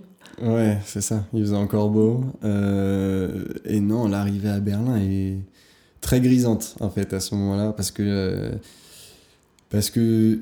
Donc, déjà, c'est pas comme en Équateur. Avant de partir, j'avais déjà un appart. J'avais fini par le trouver euh, sur le film, et donc je l'avais. Donc, ça m'enlevait un poids. Et. euh, alors mes frères et sœurs étaient déjà venus à Berlin, mais eux, pas dans le cadre d'un échange scolaire et tout, donc ils avaient évidemment adoré, ils m'en avaient trop parlé en me disant oui évidemment, tu vas, tu vas adorer, tu vas adorer ta vie là-bas et tout. Et donc je m'installe et euh, donc je commence, à, je commence à me balader un peu à vélo, à, voir un peu, euh, à aller visiter un petit peu et puis... euh, puis les premiers articles commencent à tomber timidement, euh, tu vois, il fallait commencer à s'y mettre. Et, euh, et en fait, c'est là que, je sais pas, là j'ai adoré. Parce que euh, du coup, il y avait des trucs sur la politique allemande. Donc tout de suite, j'ai dû commencer à farfouiller un peu sur ce qui se passait dans le pays, etc. Et je sais pas, tout s'est tellement bien mêlé. J'ai l'impression qu'il y a une harmonie euh, de dingue entre ma vie en dehors de mon stage et mon stage. Enfin, les deux se mêlent parce que je fais des trucs que je pourrais clairement faire en dehors de mon stage, mais que je raccroche à mon stage. Et, Et donc, ouais, cette, arrivée à Berlin, c'est de me dire, mais en fait, c'est génial, je vais tout découvrir parce que ça m'intéresse. Et en plus de ça, et ben, ça fera partie de mon travail que d'aller retourné écrire. le game. Non, je me suis dit, je vais, je vais écrire des trucs que je vais découvrir euh, en partie. Enfin, il y a d'autres choses, mais il y a plein de trucs que je vais découvrir parce que j'ai envie et ça me fait trop kiffer. Et je vais devoir les écrire pour mon travail. Enfin, j'étais là, mais en fait, j'ai relié toutes les passions, c'est trop bien. Et donc, euh, l'arrivée à Berlin était plutôt cool, ouais. Et t'as as rédigé combien d'articles là? Du coup, on est à fin octobre, donc à peu près deux mois. T'as une idée? Euh, Parce que moi, je sais que t'as fait deux portraits, t'as fait quelque chose d'actualité, t'as fait le dédale des friperies. Tu les as Mhm. toutes visitées d'ailleurs? Non, j'ai pas, j'ai pas eu le temps de toutes les faire. checké J'en ai fait quelques-unes, mais, mais pas eu le temps de, de toutes les faire. Bah, je sais pas, je pense qu'on est à. On doit être en moyenne euh, un peu plus de deux articles par semaine, en comptant les petites brèves de temps en temps, etc. Euh, donc, euh, ouais, je sais pas, on doit être pas loin d'une d'une vingtaine, un truc comme ça, C'est pas mal quand même. je, je pense. mais il y a parfois, il y a des trucs qui sont plus ou moins longs. euh. C'est ce que j'ai demandé, ça se passe comment pour l'écriture d'un article? T'as un certain nombre de caractères qui est prédéfini? Ben, en fait, donc t'as les brèves et les articles. Les brèves, c'est pour le coup, c'est, je sais pas, une dizaine de quoi. lignes, ouais, voilà, c'est purement informatif. Et après, pour les articles, c'est un peu compliqué parce que t'as pas tellement de limites. Mais je me souviens que je crois que c'est le, mais je pense c'est un des premiers que j'écris. Je me, au début, je les écris sur Word et je me rends compte que ça fait genre 8 pages. Je me dis, mais personne, personne ne va lire 8 pages parce que la plupart du temps, les gens lisent sur leur ordi ou sur leur téléphone, tu vois. 8 pages Word sur un téléphone, ça met du temps. Vraiment, ça met du temps. Et là, je me dis, mais c'est pas possible. Donc, en fait, tu te restreins un peu euh, toi-même. C'est dur. Et parfois, j'ai envie, il y a des trucs, je sais pas, tu pourrais en faire euh, 20 pages, mais euh, en, règle générale, j'essaie de rester entre 3 et grand max, euh, début de 5, tu vois, mais pages Word, mais vraiment pas plus, quoi. Euh, Time New Roman 12 Ouais, en fait, y a sur, euh, en fait, sur le, le Word, euh, ensuite tu le transposes sur la plateforme sur laquelle on a le site, et en fait, euh, le, tout est uniformisé. donc je sais plus ce que c'est la police, mais tu l'as choisi même pas. est Pardon, je voulais dire, vu que tu disais 3-4 pages, je vais Ah oui, de oui. voir en. C'est quoi 4-5 minutes de lecture? Peut-être En minutes de lecture. Je sais pas, mais ouais, c'est. Non, je sais pas, 4-5. Ouais, ça devrait faire ouais, 5, 5, un petit peu plus de 5 minutes, parce que page Word, c'est quand même plus, un peu plus gros que ce que tu as sur le site, mais. euh, Ouais, mais c'est trop long en fait. Enfin, pour le format. euh, Pour le format, euh, le format téléphone, le format digital, parce qu'on n'existe qu'en digital. Ah oui, c'est quelque chose d'important à mentionner. je ne pas pensé au début. Mais ouais, vous êtes que digitaux. Et du coup, c'est long, quoi. C'est, long. Donc, ouais, si tu gardes, disons, ouais, 3 pages, 3-4 pages, ça se lit encore euh, relativement rapidement. Mais sachant que, par exemple, quand tu vas visiter un quartier ou un truc, euh, il y a tout ce que tu vas écrire et puis il y a quand même pas mal de photos. Donc, euh, il faut aussi euh, essayer de rester à 3-4 pages avec des photos, quoi. Et les brouillons longs, tu les gardes pour toi? Est-ce que tu, tu les mettrais de côté ou tu vois Il n'y aurait pas une possibilité de mettre sur le site internet Vous voulez l'article très très très très très long Il est ici. Par Bah, exemple. En fait, non, je, je, parce qu'à chaque fois, je les coupe. Mais c'est vrai, t'as raison. En fait, je, je- je je- demande vraiment parce que si tu veux, moi j'aime, je suis une grande lectrice pour le coup, surtout quand j'aime la plume d'une personne ou quoi. Parce que ça, on n'en a pas encore parlé, mais t'as quand même un style hyper particulier. Enfin, un- à mon, à mon humble envie, je trouve que t'as un style qui se reconnaît. T'as un style que je trouve très, tu sais, un peu à l'ancienne, très descriptif, très dans les, les tournures de phrases, les mots. C'est, hyper, c'est très agréable à lire. Je recommande d'ailleurs pour les gens qui nous écoutent qui connaissent pas encore. Mais du coup, je me disais, tu vois, quand tu, enfin, la façon dont tu nous as parlé de la Mongolie, tu vois, je me dis si de la même façon, dans des longs textes, peut-être que un soir où j'ai euh, 20 minutes devant moi, 30 minutes, j'aurais envie de me plonger vraiment dans un truc long sur une partie de l'histoire de la ville où j'habite. Donc c'est pour ça que je, je te avis de lectrice. non, c'est vrai, c'est une. euh, non, pour le coup, c'est une très bonne idée, ouais. Tu faudrait le- que, faudrait qu'on qu'on voit. euh, Mais ouais, en fait, j'y avais même pas pensé, mais ce serait. L'article long, l'article court, cool, quoi. ouais. Ce serait cool d'avoir des espèces de reportages longs, euh, même filés sur un peu de temps, quoi. Mais ouais, ce serait une très très bonne idée, ouais. Parce que parfois, on se sent un peu. C'est assez frustrant parfois de devoir couper parce que euh, quand t'écris, t'as quand même une harmonie, tu vois. Je- bah, au, au début, quand je sais pas, tu fais, tu visites tout un quartier, t'écris et puis en fait tout découle d'un, je sais pas, de, de, de- tout, tout se déroule en fait dans la tête comme un, comme un fil et c'est assez naturel. Et bien quand, quand tu coupes le fil, bah, tu as l'impression que bon, tu peux, raccrocher les, ouais. tu peux raccrocher les morceaux, mais ce sera jamais vraiment pareil. Tu vois, donc c'est toujours un peu frustrant. Mais donc, ouais, t'as as grave raison, tu viens de me donner une trop bonne idée. Mais mais j'ai demandé parce que du coup, moi j'avais vu que vous aviez pu, vous proposiez plusieurs newsletters, ou vous en proposez une, et c'est tous les jours, je crois, non C'est pas ça? Alors là, euh, je sais qu'on a une newsletter et ensuite, oui, en fait, tu reçois tous les articles dans la newsletter. Donc, comme il y a des articles tous les jours. euh, Ok, tous Parce que moi, par exemple, je suis pas une consommatrice euh, newsletter tous les jours. J'ai horreur de ça. Moi, ce que je préfère, c'est une fois. euh, vraiment, je, donne mon- je me permets, en plein milieu de, de cet enregistrement, de donner mon retour. Moi, j'apprécie beaucoup quand c'est des articles en plus longs. Genre, j'ose soit d'avoir une sélection d'articles en fonction de moi, ce que j'aime, c'est-à-dire société, manger à Berlin, parce que c'est des trucs qui m'intéressent. et, et dans ce cas-là, d'en recevoir une toutes les deux semaines ou une fois par mois, tu vois. Ouais. Et ce que je voulais te demander juste derrière, c'était sur euh, la question de toi, qu'est-ce que tu en faisais? Parce que, donc, ça, on a compris, c'est dans le cadre de ton stage, de, Ouais. ton, de ton travail pour le stage, et tu as lancé à côté de ça ton propre blog personnel. Ouais, c'est ça. C'est un blog d'écriture, du coup? Ouais. Vraiment beaucoup plus écriture que vraiment journalisme. Mais. euh, ah, attends, ah, attends, on explique. ça s'appelle Le Petit Paplard. Déjà, déjà, je pense qu'on comprend le style euh, dans le nom que tu lui as donné. Quand tu, tu l'as créé quand? Je l'ai créé au tout début de mon stage en communication, parce qu'en fait, au bout de. En fait, pour l'histoire, c'est que vraiment, au bout de deux semaines dans ce stage, j'appelle ma mère, je fonds en larmes. Je lui dis, en fait, euh, je lui dis là, ça va pas du tout, mais genre, pas du tout, du tout, du tout. Genre, euh, bon, parce que, en plus. En plus, au début, j'avais l'impression que je faisais pas ce qu'elle allait me plaire, etc. Ça s'est amélioré. Mon stage s'est évidemment amélioré avec le temps et ça allait mieux. Mais du coup, au bout de ces deux semaines, je dis ça va pas du tout. Elle me dit mais si, il faut quand même que tu ailles au bout. Ça va évidemment s'améliorer. Tu auras plus de responsabilités, etc., etc.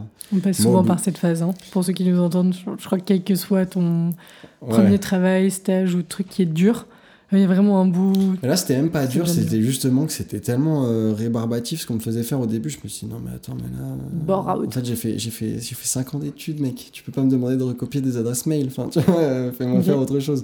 Mais donc ça, ça s'est fait euh, ça s'est fait après. Euh, et, euh, et non, mais du coup, au bout de deux semaines, je me dis, bah, je vais faire autre chose. Je veux dire, là, là j'ai du temps en fait à côté.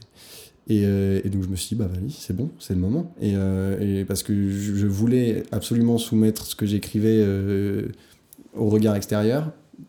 Très difficile comme manœuvre, parce que vraiment tu te dis que, je sais pas, toi t'as toujours fait ça pour le plaisir, t'aimes bien, tu tu- tu t'embêtes à trouver les bonnes tournures de phrases, etc. Et en fait tu l'as jamais soumis à personne, donc tu te dis, ça se trouve, le premier retour que je vais avoir, ça va être un retour de bâton qui va faire mal.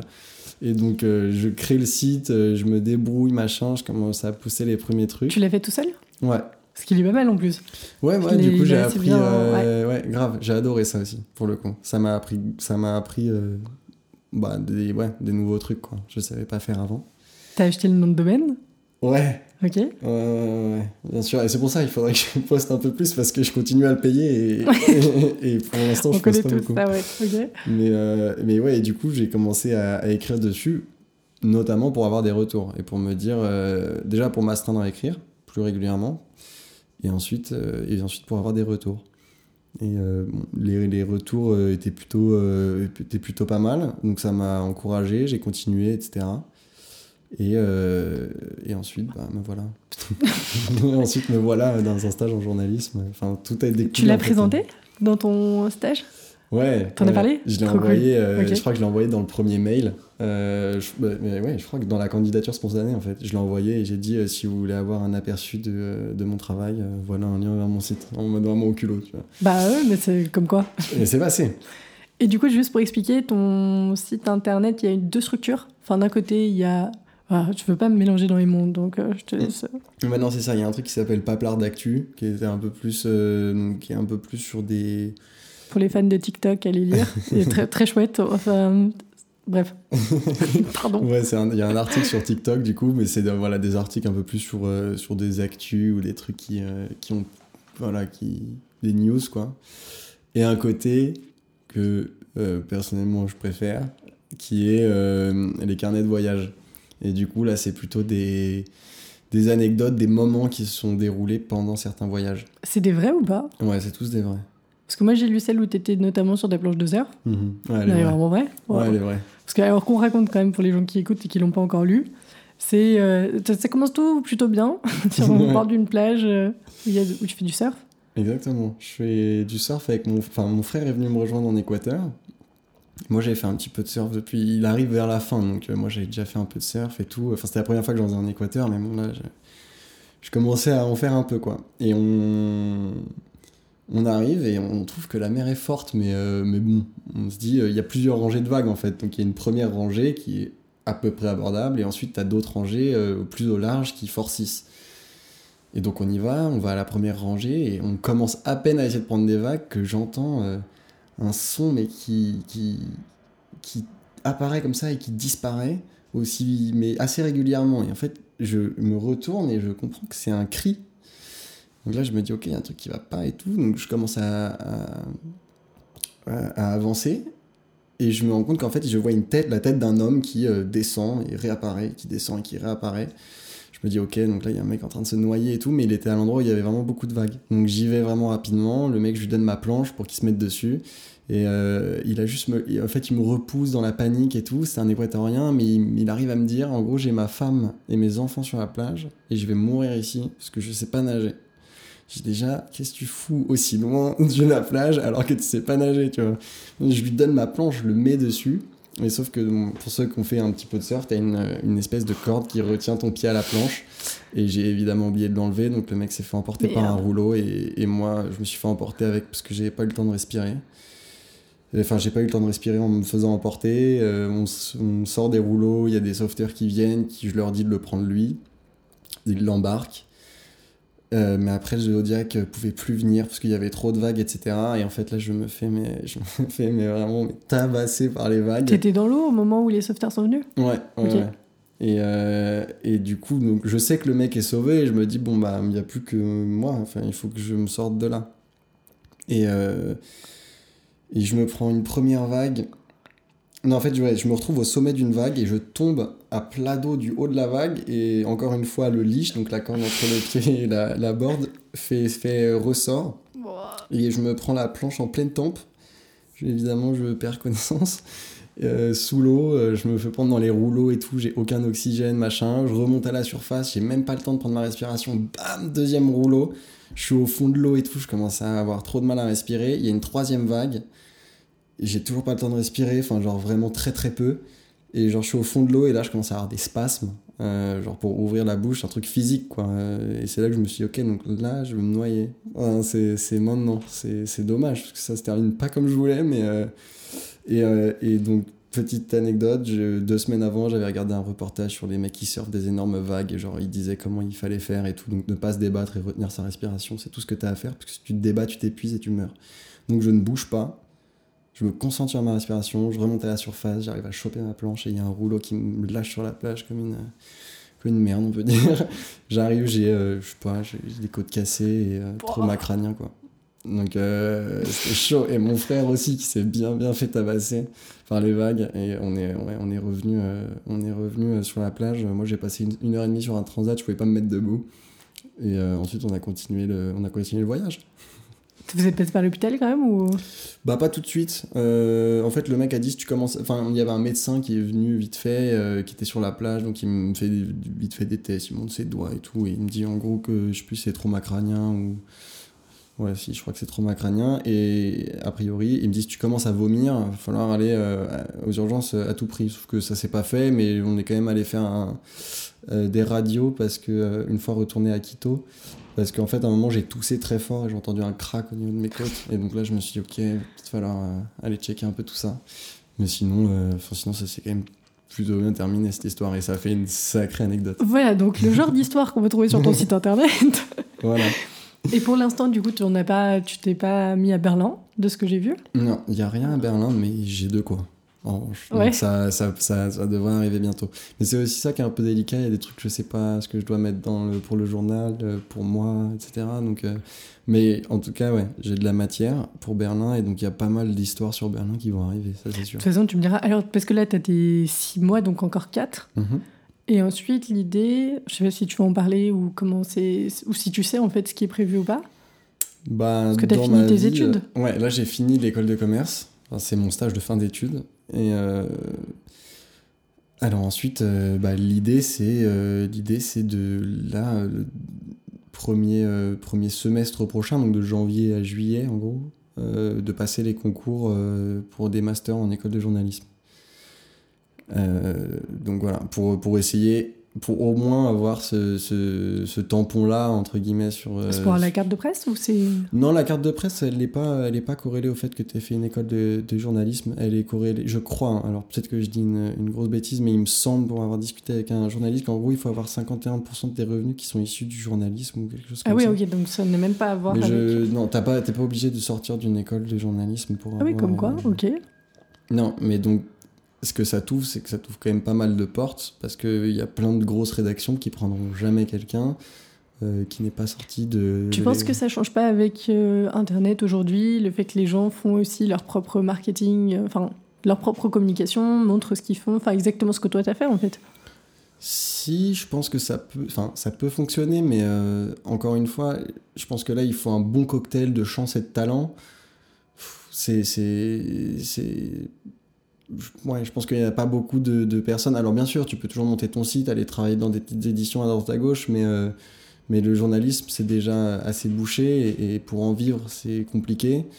Et, euh, donc, ouais, enfin, je, je, je, pense que je m'engage plutôt dans cette voie pour maximiser mes, mes chances de, de, de, pouvoir vivre de cette passion, en fait. C'est ce que j'allais dire, parce que là, ton ambition, c'est vraiment d'être journaliste pour un grand journal, par exemple? Sans trop s'avancer, mais de, juste essayer de comprendre là tout de suite au moment où on fait un enregistrement euh, Alors, ouais, bien sûr, l'ambition étant d'être journaliste. Pour un gros média, euh, oui, plus ou moins. Pour celui, en fait, surtout qui te. Encore une fois, là, je travaille que. Enfin, je travaille pour le petitjournal.com, qui est une petite structure, mais qui me donne beaucoup de liberté. Et, euh, et ça, je pense que c'est quelque chose que j'aimerais bien garder. Donc, oui, travailler sur des, des des reportages où on te laisse le temps long d'aller chercher un peu ce que tu veux, euh, enfin d'aller chercher les informations, on te laisse le temps d'écrire, etc. Euh, mais tout en te laissant une liberté de ton. Mais oui, l'idéal, ce serait d'aller travailler dans, dans, des grosses éditions. Et c'est quoi la différence avec être écrivain, entre journaliste et écrivain je te pose vraiment la question en tant que personne qui n'en a aucune idée. Il n'y a pas de piège. Bah, l'écrivain, euh, enfin le, journaliste, il est là, euh, il est là pour transmettre euh, une information. Il est, il est là. pareil, celui qui fait de la communication, il est là pour la finalité, c'est de vendre, alors que de vendre quelque chose, tu communiques, c'est pour à la fin qu'on achète ou qu'on intègre quelque chose. Le journalisme, c'est pour donner de l'information, c'est pour informer de manière la plus objective possible souvent. Et, euh, et donc, ouais, c'est ça la différence, c'est que l'écrivain, lui, est beaucoup plus libre. Euh. Enfin, il y, y, a certains bouquins qui se rapprochent. D'ailleurs, euh, un de mes écrivains préférés, c'est Joseph Kessel, et lui, il a mis vraiment un peu de l'écrivain dans le journaliste et un peu du journaliste dans l'écrivain. Donc, mm. ça se mêlait parfaitement, et ça fait d'ailleurs de lui, je trouve, un très grand journaliste. T'as un livre préféré de Kessel? Un livre à recommander? L'armée des ombres. L'armée des ombres. Et, et l'équipage aussi l'équipage. Mais euh, l'armée des ombres, euh, l'armée des ombres, très très très très beau livre. Et euh, et ouais, en fait, je trouve ça incroyable la manière dont il écrit. Enfin, quand il écrit, même pour être dans, dans, dans le cadre du journalisme, c'est presque romancé, quoi. Enfin, t'y es, t'y es. il a été au procès de Nuremberg, t'es dans la salle, t'es es tout de suite, t'es immergé, en fait. T'es subjugué par le style. Et, moi, c'est enfin, sais un peu ça, mon ambition, c'est d'arriver à garder. Euh, parce que parfois, je sais pas, tu as certains journaux, alors on citera pas de nom, mais tu as quand même certains journaux dans lesquels le style est assez très journalistique, un peu expéditif, on te donne l'info et puis, puis basta. Et pas vraiment de, de grosses recherches de style, quoi. Enfin, c'est un style très journalistique, carré. Euh. Et, et, moi, ce que j'aime beaucoup chez Kessel, voilà, c'est le fait que ce soit encore une fois, pas romancé, mais stylistiquement, c'est presque un bouquin. Et tu étais plongé dedans et il arrive à t'agripper et à te faire rentrer dans l'information euh, de manière. Tu la lis plus de façon détachée, quoi. T'es plongé, t'es immergé. Et ça, je trouve ça incroyable et, formidable comme manière d'informer. Donc, euh, ce serait un peu ça le. Et c'est déjà un peu ce que tu fais, du coup, à ton échelle ici C'est ce que j'essaie de faire, ouais. Et c'est pour ça que je suis très content et qu'encore une fois, je remercie. Euh, bah, Emma, qui est la responsable du, du petitjournal.com, parce que au début, donc euh, c'était plus, euh, encore une fois, un style un peu plus euh, classique. Et puis, je crois qu'une première balade ou un premier portrait, justement, je lui avais demandé si je pouvais un peu mettre ma patte, un peu mettre ma touche. Elle m'avait dit oui, bien évidemment. Enfin, c'est fait pour ça. Et, et, en fait, c'est à partir de ce moment-là où je me suis aussi vachement épanoui parce que je me suis rendu compte que je pouvais essayer. Alors, comme tu as dit, tu vois, j'ai essayé à mon échelle. J'essaie d'avoir des, des, retours, de voir si ça passe, si ça plaît aux gens. Mais, mais ouais, j'essaye de, d'immerger les gens euh, vraiment dans, dans, ce que j'ai envie de faire passer quoi. Qu'ils lisent pas ça euh, qu'ils lisent plus tellement euh, le journal en se disant bah je vais juste enfin c'est juste pour une news un truc j'ai envie qu'on s'y plonge qu'on le lise parce qu'on a envie de lire et pas non pas seulement parce qu'on a envie juste de savoir ce qui se passe derrière cette actualité. Enfin, je sais pas si la nuance est, claire mais j'ai envie que cette idée est venue notamment au moment de la crise des migrants où tu voyais des notifications, tu sais, je sais pas, 2000 migrants sont morts dans un bateau aujourd'hui. C'était juste une notif, tu vois, t'as pas grand chose derrière, t'as pas forcément d'article, c'est juste une notif parce qu'on doit, te, doit te balancer la notif, tu vois. Et j'ai envie de, alors encore une fois à mon échelle, mais de redonner envie aux gens d'aller bah, découvrir toute l'histoire, le, le, le tout ce qui se passe autour de ces notifs en fait, de plonger les gens et qui prennent un tout petit peu plus le temps. Et en fait, l'objectif c'est juste qu'ils cliquent et après, ça c'est ce que j'espère, c'est qu'avec le style, bah, ils arrivent à être accrochés, même si au départ ils n'avaient pas spécialement envie de le lire, qu'au bout de trois phrases ils soient là, un, un, un, ok, et qu'ils soient embarqués dans le truc. C'est un peu l'objectif. Et alors vous, vous utilisez avec le petit journal.com le, le, site Instagram, enfin le site Instagram, pardon. Un compte, vous avez notamment un compte Instagram. Mhm. Je crois que vous avez une grosse partie. Enfin, moi je dis ça parce que c'est notamment le réseau que j'utilise moi pour lire vos informations. Parce que je trouve ça hyper pratique comme vous le faites. C'est, vous avez commencé à le développer maintenant ou il existait déjà avant? Alors le, la page Instagram LPJ Berlin, je sais pas de quand elle date, mais en tout cas, je sais que la manière dont c'est fait aujourd'hui, euh, ça c'est assez récent. C'est-à-dire, on a essayé de, on a essayé de mettre quand même euh, enfin, une, charte graphique, etc. Et puis, euh, et puis même, il y a des petits détails comme euh, normalement, tu peux mettre qu'un seul lien dans la, dans la description. Et puis là, on a mis un, grâce à une autre appli. C'est très chouette, ouais. C'est pas mal parce que du coup, en fait, tu, tu cliques, enfin, tu t'arrives sur le lien et tu as tous les posts de la page Instagram, sauf que quand tu recliques dessus, sur, enfin, sur les images, tu tombes directement sur l'article et tout. C'est vraiment pratique parce que t'as pas besoin de chercher. Moi, j'avais, je me suis déjà fait la réflexion à chaque fois de trop bien, tu as le post, tu as l'image et tu as juste à retrouver l'image et cliquer dessus. Ouais, c'est ça. Et du coup, c'est quand même ultra, enfin, c'est quand même ultra pratique et, euh, et on s'en sert pas mal. Alors, je pense qu'on a encore, euh, là en ce moment, on va, on va essayer de, de créer plus d'interactions parce que parce que c'est enfin, important aussi d'engager un peu ton, ton, audience, ton lectorat, etc. Surtout que généralement, les francophones à Berlin, ils sont plutôt assez engagés, vu qu'il n'y a pas beaucoup de médias en plus. Ouais, c'est ça. Francophones sur la ville. Ouais, c'est ça. Donc euh, là, il faut essayer de faire de plus en plus de trucs, je sais pas, c'est des, des, petits détails, mais des stories participatives, etc., pour qu'à la fin, euh, à la fin, je sais pas, on puisse nous puis, je sais pas s'il y a des, pas mal de demandes pour un, un certain type de sujet, qu'on puisse le faire, qu'on le sache, etc. Donc, euh, il faut essayer d'engager euh, engager les gens. Est-ce qu'il y a des, des endroits que tu as remarqués qui t'ont vraiment étonné ou surpris à Berlin depuis que tu es là, depuis, euh, dans, dans, le cadre justement de tes investigations d'écriture? Alors, euh, oui, il y a, y a, des endroits qui m'ont surpris, mais euh, en fait, il y en a un où je devais, il y a un article où je devais aller euh, à Tuffelsberg. Mais, le fameux.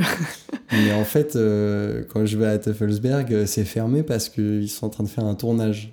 Donc le Tuffelsberg, juste pour ceux qui connaissent pas, c'est la fameuse montagne du diable, qui est en fait une fausse colline, colline artificielle qui regroupe, qui surplombe une ancienne université nazie. C'est ça, exactement. Et sur laquelle il y a une, ancienne euh, station d'espionnage américaine qui est maintenant mise à disposition des artistes pour, euh, pour un grand lieu de street art, etc. Donc moi je vais là-bas, sauf que c'est fermé pour un tournage, et donc moi je suis tout désemparé, je viens de faire presque une heure de vélo, et je sais pas quoi faire. et c'était et c'était mon sujet en fait, donc je me dis là, là j'ai pas de sujet. Donc euh, j'ai appelé ma j'ai appelé ma, enfin, Emma qui me dit euh, bah, non mais tu peux faire tout un tour dans le quartier de Grunewald. Donc je me dis ok et pas très loin de Taffelsberg justement il y a un lac. c'est pour ça que c'était surprenant au début c'est que moi j'y arrive je sais pas je, voulais juste écrire mon article puis du coup, j'essayais de. Je, je pensais à plein de trucs parce qu'il fallait que je sache où j'allais aller après pour qu'il y ait une certaine logique dans mon déplacement, dans mon truc. Et j'arrive près du lac, je fais pas trop attention, je porte mon vélo comme ça, et puis euh, je sais pas, je croise une première personne euh, nue, je me je fais pas attention, tu vois, et moi je suis. Je me balade comme ça, et au bout d'un moment, en fait, je, je, je me secoue la tête, je, réalise, quoi, je reviens en prise avec la réalité, et je me rends compte que je suis vraiment au milieu d'un immense espace vert où il y a que des gens nus. Et moi, je suis au milieu, tout habillé avec mon vélo sur le bras. Et je me sens hyper mal, en fait. Sur le moment, je me dis, mais, euh, mais qu'est-ce que tu fous là, en fait? Ça, ça se trouve, t'as pas du tout le droit d'être là. Enfin, évidemment, tout le monde est à poil. Enfin, toi, t'es là avec ton vélo. Euh, C'était en journée quand on Ouais. regarde un peu les détails. C'est, euh, T'as écrit du coup un article sur le FKK après ça? Sur le... Non, non, non, non, non. Alors, je- Parce que je, j'imagine que c'était une zone naturiste, peut-être? Non, Même pas? C'était une soirée? Mais c'était Non mais c'était un- en fait c'est une zone où les gens peuvent se mettre à poil, mais euh, je sais pas, je crois pas que ce soit décrété comme naturiste. Parce que après du coup j'ai vu des, d'ailleurs des, enfin j'ai vu des gens qui se baladaient, euh, je sais pas avec leurs enfants et tout, et qui arrivaient de l'autre côté du lac et qui ensuite passaient devant tous les gens, euh, euh, tous les gens nus quoi. Mais euh, mais moi sur le moment, je sais pas, je me, je me suis senti hyper pas au bon endroit. Tu vois. Parce que alors, le FKK, c'est le Freie Körperkultur. Mhm. Et euh, c'est la culture du corps libre qui est très présente, je pense, surtout dans les pays nordiques en général. Mais enfin, si jamais tu fais un article dessus, je le lirai pour avoir plus d'infos. Mais en gros, c'est un rapport au corps qui est, très sain et qui est de dire bah, c'est un corps et euh, il n'y a pas du tout un côté sexualisé où justement c'est le contact avec la nature, c'est le fait d'être dehors, c'est le fait d'être tranquille. Et euh, je me souviens qu'il y avait des gens qui me racontaient que notamment l'été à Berlin, c'était assez normal parce que Berlin a beaucoup beaucoup de lacs. Mhm. C'était un ancien marécage qui a été assaini de voir des hommes d'affaires sortir de bureau en costard cravate, hop, se déshabiller, hop, ils plient leurs affaires, ils piquent une tête, ils neigent, ils se font sécher au soleil, et puis après ils se rhabillent et ils retournent dans la réunion de l'après-midi, tu vois. C'est énorme. Non ça je savais pas. Enfin que c'était Donc ça. je sais pas si c'est encore aussi d'actualité aujourd'hui, mais bon, visiblement... euh, Non, bah si, c'est ce qu'on m'a dit après, tu vois, j'en ai un peu parlé autour de moi et tout, je dis putain, mais trop bizarre, enfin je, euh, je débarque, il n'y avait rien qui indiquait que, et on m'a dit non, mais c'est juste qu'ils sont, enfin ici c'est quand même beaucoup plus détente, et beaucoup plus libre et beaucoup moins, il y a beaucoup moins de jugement surtout en fait. Et, euh, et du coup d'ailleurs quand on m'a dit ça, je me suis dit ah, merde, parce que j'ai un peu jugé. enfin je me suis jugé d'ailleurs, enfin, j'étais là, mais c'était moi qui n'étais pas au bon endroit. Mais... euh, mais donc oui, je pense que c'est beaucoup plus ouvert et beaucoup plus, euh, beaucoup plus normalisé. Ce qui n'est d'ailleurs vraiment pas plus mal, mais ce qui est surprenant quand tu es un Oui, peu dans t'es tes pris, rêves et, que tu, tu, tu reprends prise avec la réalité, c'est juste pas au bon endroit. Quoi. Et, c'était... et du coup, la balade de, de Grunewald s'est terminée comme ça? Non, après, j'ai bougé, euh, j'ai bougé dans d'autres endroits et d'ailleurs euh, j'ai découvert, euh, découvert un quartier, mais enfin, je pas, en fait ça me paraissait lunaire parce que ça n'avait rien à voir avec, je sais pas, les, là le centre de Berlin ou même les environs où j'ai pu aller. T'arrives dans un quartier et, toutes les maisons sont des palais. C'est mais- Zellendorf mais je, euh, ouais, je crois. Enfin, c'est vraiment collé à la forêt de. Enfin, c'est. Comment ça s'appelle? Dallendorf, il me semble, et t'as Zellendorf, et c'est là où t'as notamment les maisons des ambassadeurs. Ouais. C'est-à-dire que t'as les ambassades Ouais. dans le centre à Miteux, notamment, et après t'as les maisons des ambassadeurs, et c'est vrai que c'est que des magnifiques villas. C'est des palais, Et c'est littéralement. impressionnant. C'est hallucinant. Et moi, je débarque là, je savais pas trop. Il fallait que je visite le quartier. Enfin, fallait, je, je savais pas quoi m'attendre. J'étais pas très renseigné puisque mon- ma première idée d'article était pas possible. Donc, euh, je faisais ça un petit, un petit peu au petit bonheur la chance. Et là, j'arrive et je vois, mais. Mais vraiment des, des, passes des gens tout nus au maisons, palais. Mais vraiment, mais des trucs, j'étais là, mais c'est pas possible. Et puis, au milieu de ça, t'as- je me souviens, t'as une maison superbe avec des colonnades, des blanches, mais t'as l'impression qu'elles ont été peintes le matin même, tu vois, tout est parfait. Et juste à côté, t'as une espèce d'immense château au numéro 10 de la rue, qui est complètement abandonné. mais vraiment, on m'aurait demandé de dessiner quand j'étais petit la maison, un château hanté, j'aurais dessiné ça, tu vois. Et t'as des contrastes comme ça, et même des contrastes de style. Enfin, les styles n'ont rien à voir. T'as des maisons typiquement allemandes, t'as des trucs qui sont un peu futuristes et tout. Enfin, c'est hallucinant. C'est pas un quartier qu'on visite quand on vient à Berlin, mais c'est. Prenez la ligne X10 jusqu'au bout, et vous allez voir, c'est... on en voit une partie, et puis après on se balade. Ouais, c'est assez hallucinant. Est-ce que t'as vu le mémorial avec les chevaux qui est pour moi le plus beau mémorial du mur de Berlin qui est dans ce quartier-là? Non. Parce qu'il est juste à côté du musée américain de l'aviation, Ok. c'est où il y a eu le Lofbrücke, je crois qu'il Mhm. s'appelle. Et donc, tu as un ancien avion qui est posé devant. Et juste à côté, tu as cette sculpture où c'est des chevaux qui sont en train de sauter en, en bronze, j'imagine, qui sont en train de sauter un bout du mur de Berlin. C'est magnifique. Je trouve que c'est le plus beau mémorial Trop du mur. Donc, je t'enverrai les liens. Il y avait un autre, il y a un autre mémorial dans ce quartier-là qui est, c'est un quai de train sur le. Donc t'as les rails qui évidemment ne sont plus utilisés et qui s'enfuient euh, dans la forêt. Et, euh, et sur le quai, t'as euh, une date, le nombre de juifs déportés et dans quelle direction ils allaient. Et donc ça, j'y suis allé, je suis allé le voir aussi.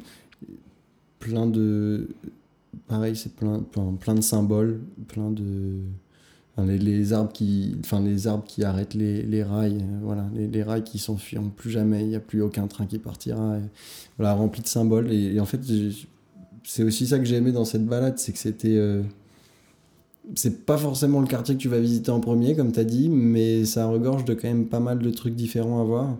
Côté très nature entre la forêt le lac etc Euh, le côté où bah, justement je savais pas qu'il y avait un autre mémorial mais donc il y a plusieurs euh, il y a plusieurs endroits pour commémorer, euh, enfin en commémoration, soit du mur de Berlin, soit de la Seconde Guerre mondiale. Et, euh, et à côté, voilà, t'as des palais immenses. Enfin, c'est un peu, l'impression que c'est, c'est, plein de trucs qui n'ont un peu rien à voir ensemble, mais mis, en, mis, mis dans un même endroit, bah, ça fait un quartier, quoi. Mais c'est assez lunaire. Mais, euh, mais ouais, en fait, le truc c'est qu'il y a eu tellement de balades différentes dans le cadre de mon travail. Enfin, encore une fois, j'ai dit, il y a plein de trucs que j'aurais fait de toute manière et qui ensuite se sont trouvés enfin que j'ai que ma responsable a accepté de faire passer euh, pour des articles enfin comme article mais voilà il y a plein de randonnées plein de trucs près du près de Potsdam notamment et tout. alors c'est un peu plus loin mais pareil c'est superbe quoi t'as tellement de lacs de trucs C'est quand même pas mal. Donc en gros, ton, ton travail, pour résumer, c'est tu te balades et t'écris. C'est un peu ça Ouais, ouais. Non, je taquine. Mais je trouve, mais je non, trouve mais que sais- Tu sais c'est... que c'est- c'est pas, euh, c'est pas, je rigole parce que c'est pas complètement faux. Enfin, bien sûr, il y a d'autres euh, types d'articles, mais parfois c'est vraiment ça. C'est, je, je découvre en même temps que, enfin, je, je connaissais pas l'endroit, donc je le découvre et, euh, et j'écris. Mais euh, si tu veux, quand tu as des gens qui ont des boulots de euh, 9h, 17h, 40 heures par semaine ou plus, bah, c'est agréable d'avoir euh, justement, et du coup, de, quand tu prends le temps de le lire, d'avoir vraiment quelqu'un qui l'a vécu à fond et qui te le raconte avec les détails et tout. Enfin, c'est un style de lecture particulier, c'est sûr.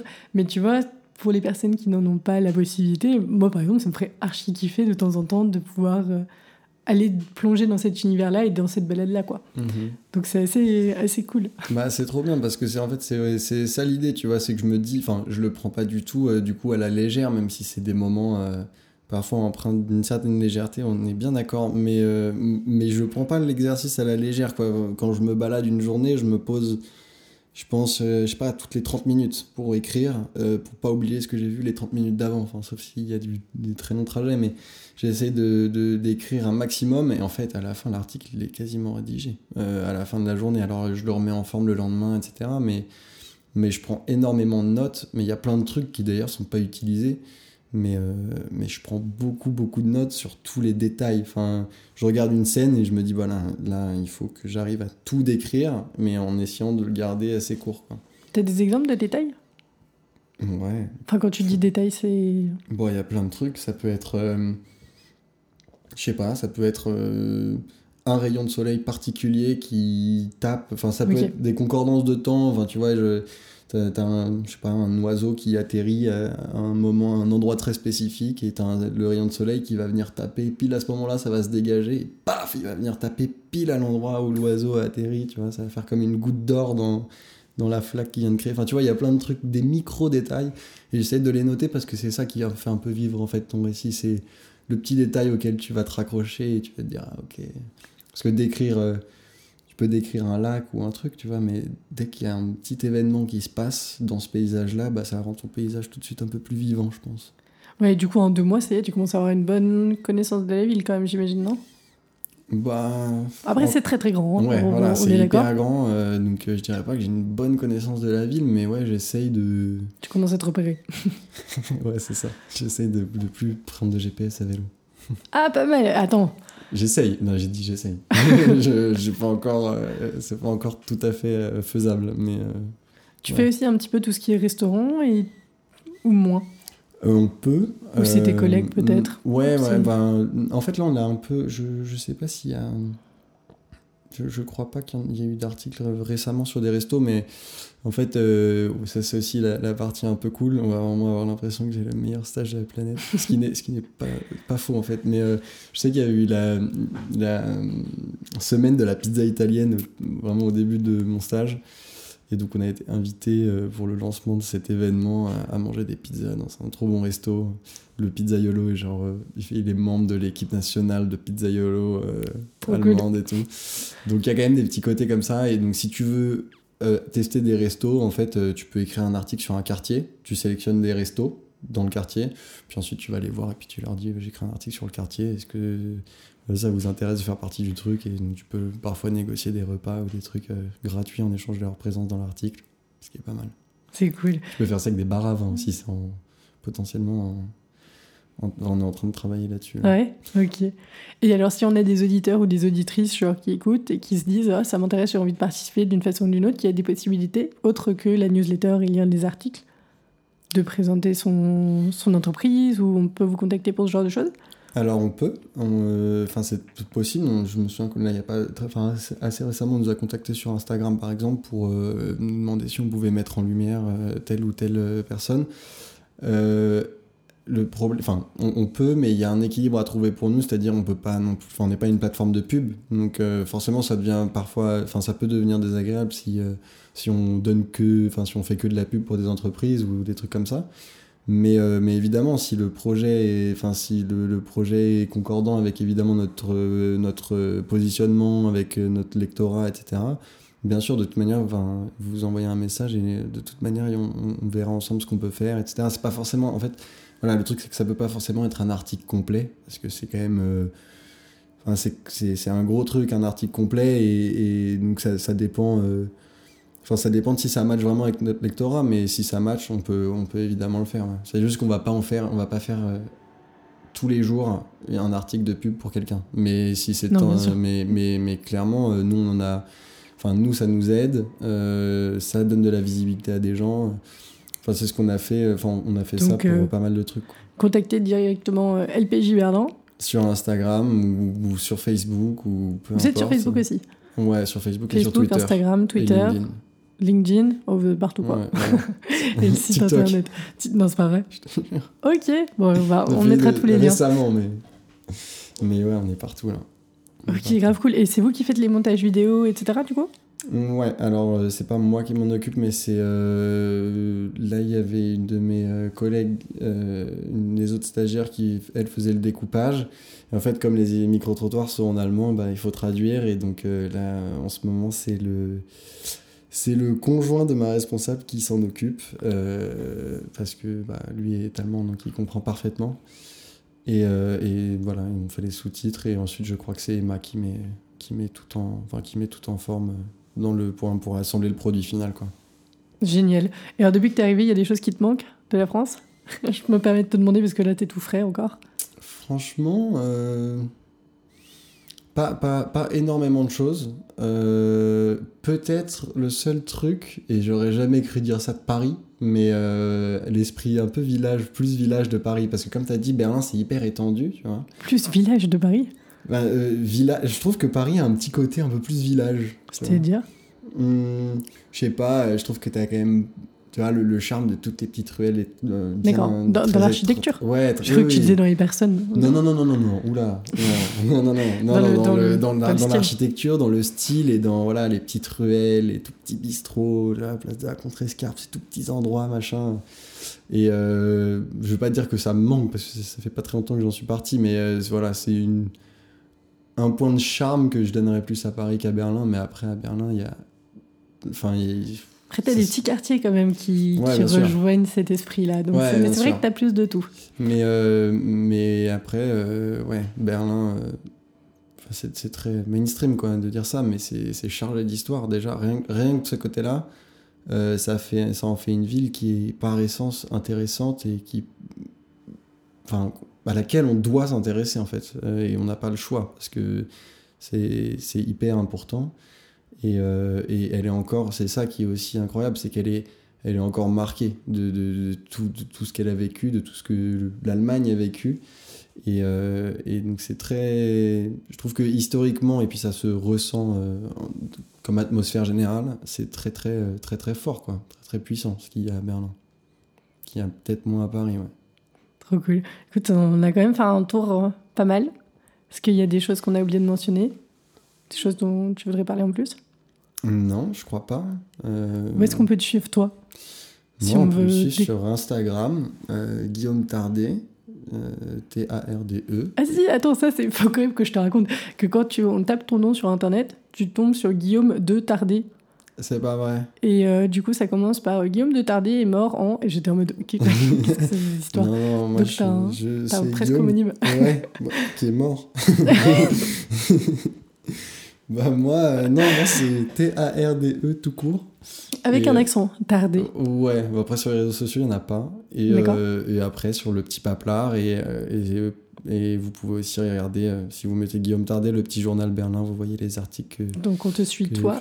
Et le petit journal de Berlin. Voilà. Et, et je vous encourage à le faire parce que je vous encourage à lire. Génial. Merci beaucoup.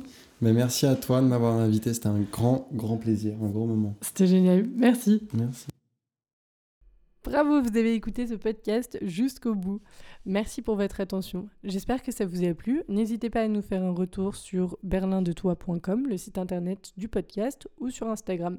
Si vous avez des personnalités à proposer ou si vous souhaitez vous-même participer au podcast, n'hésitez pas non plus, nous serons ravis de lire vos messages. À bientôt!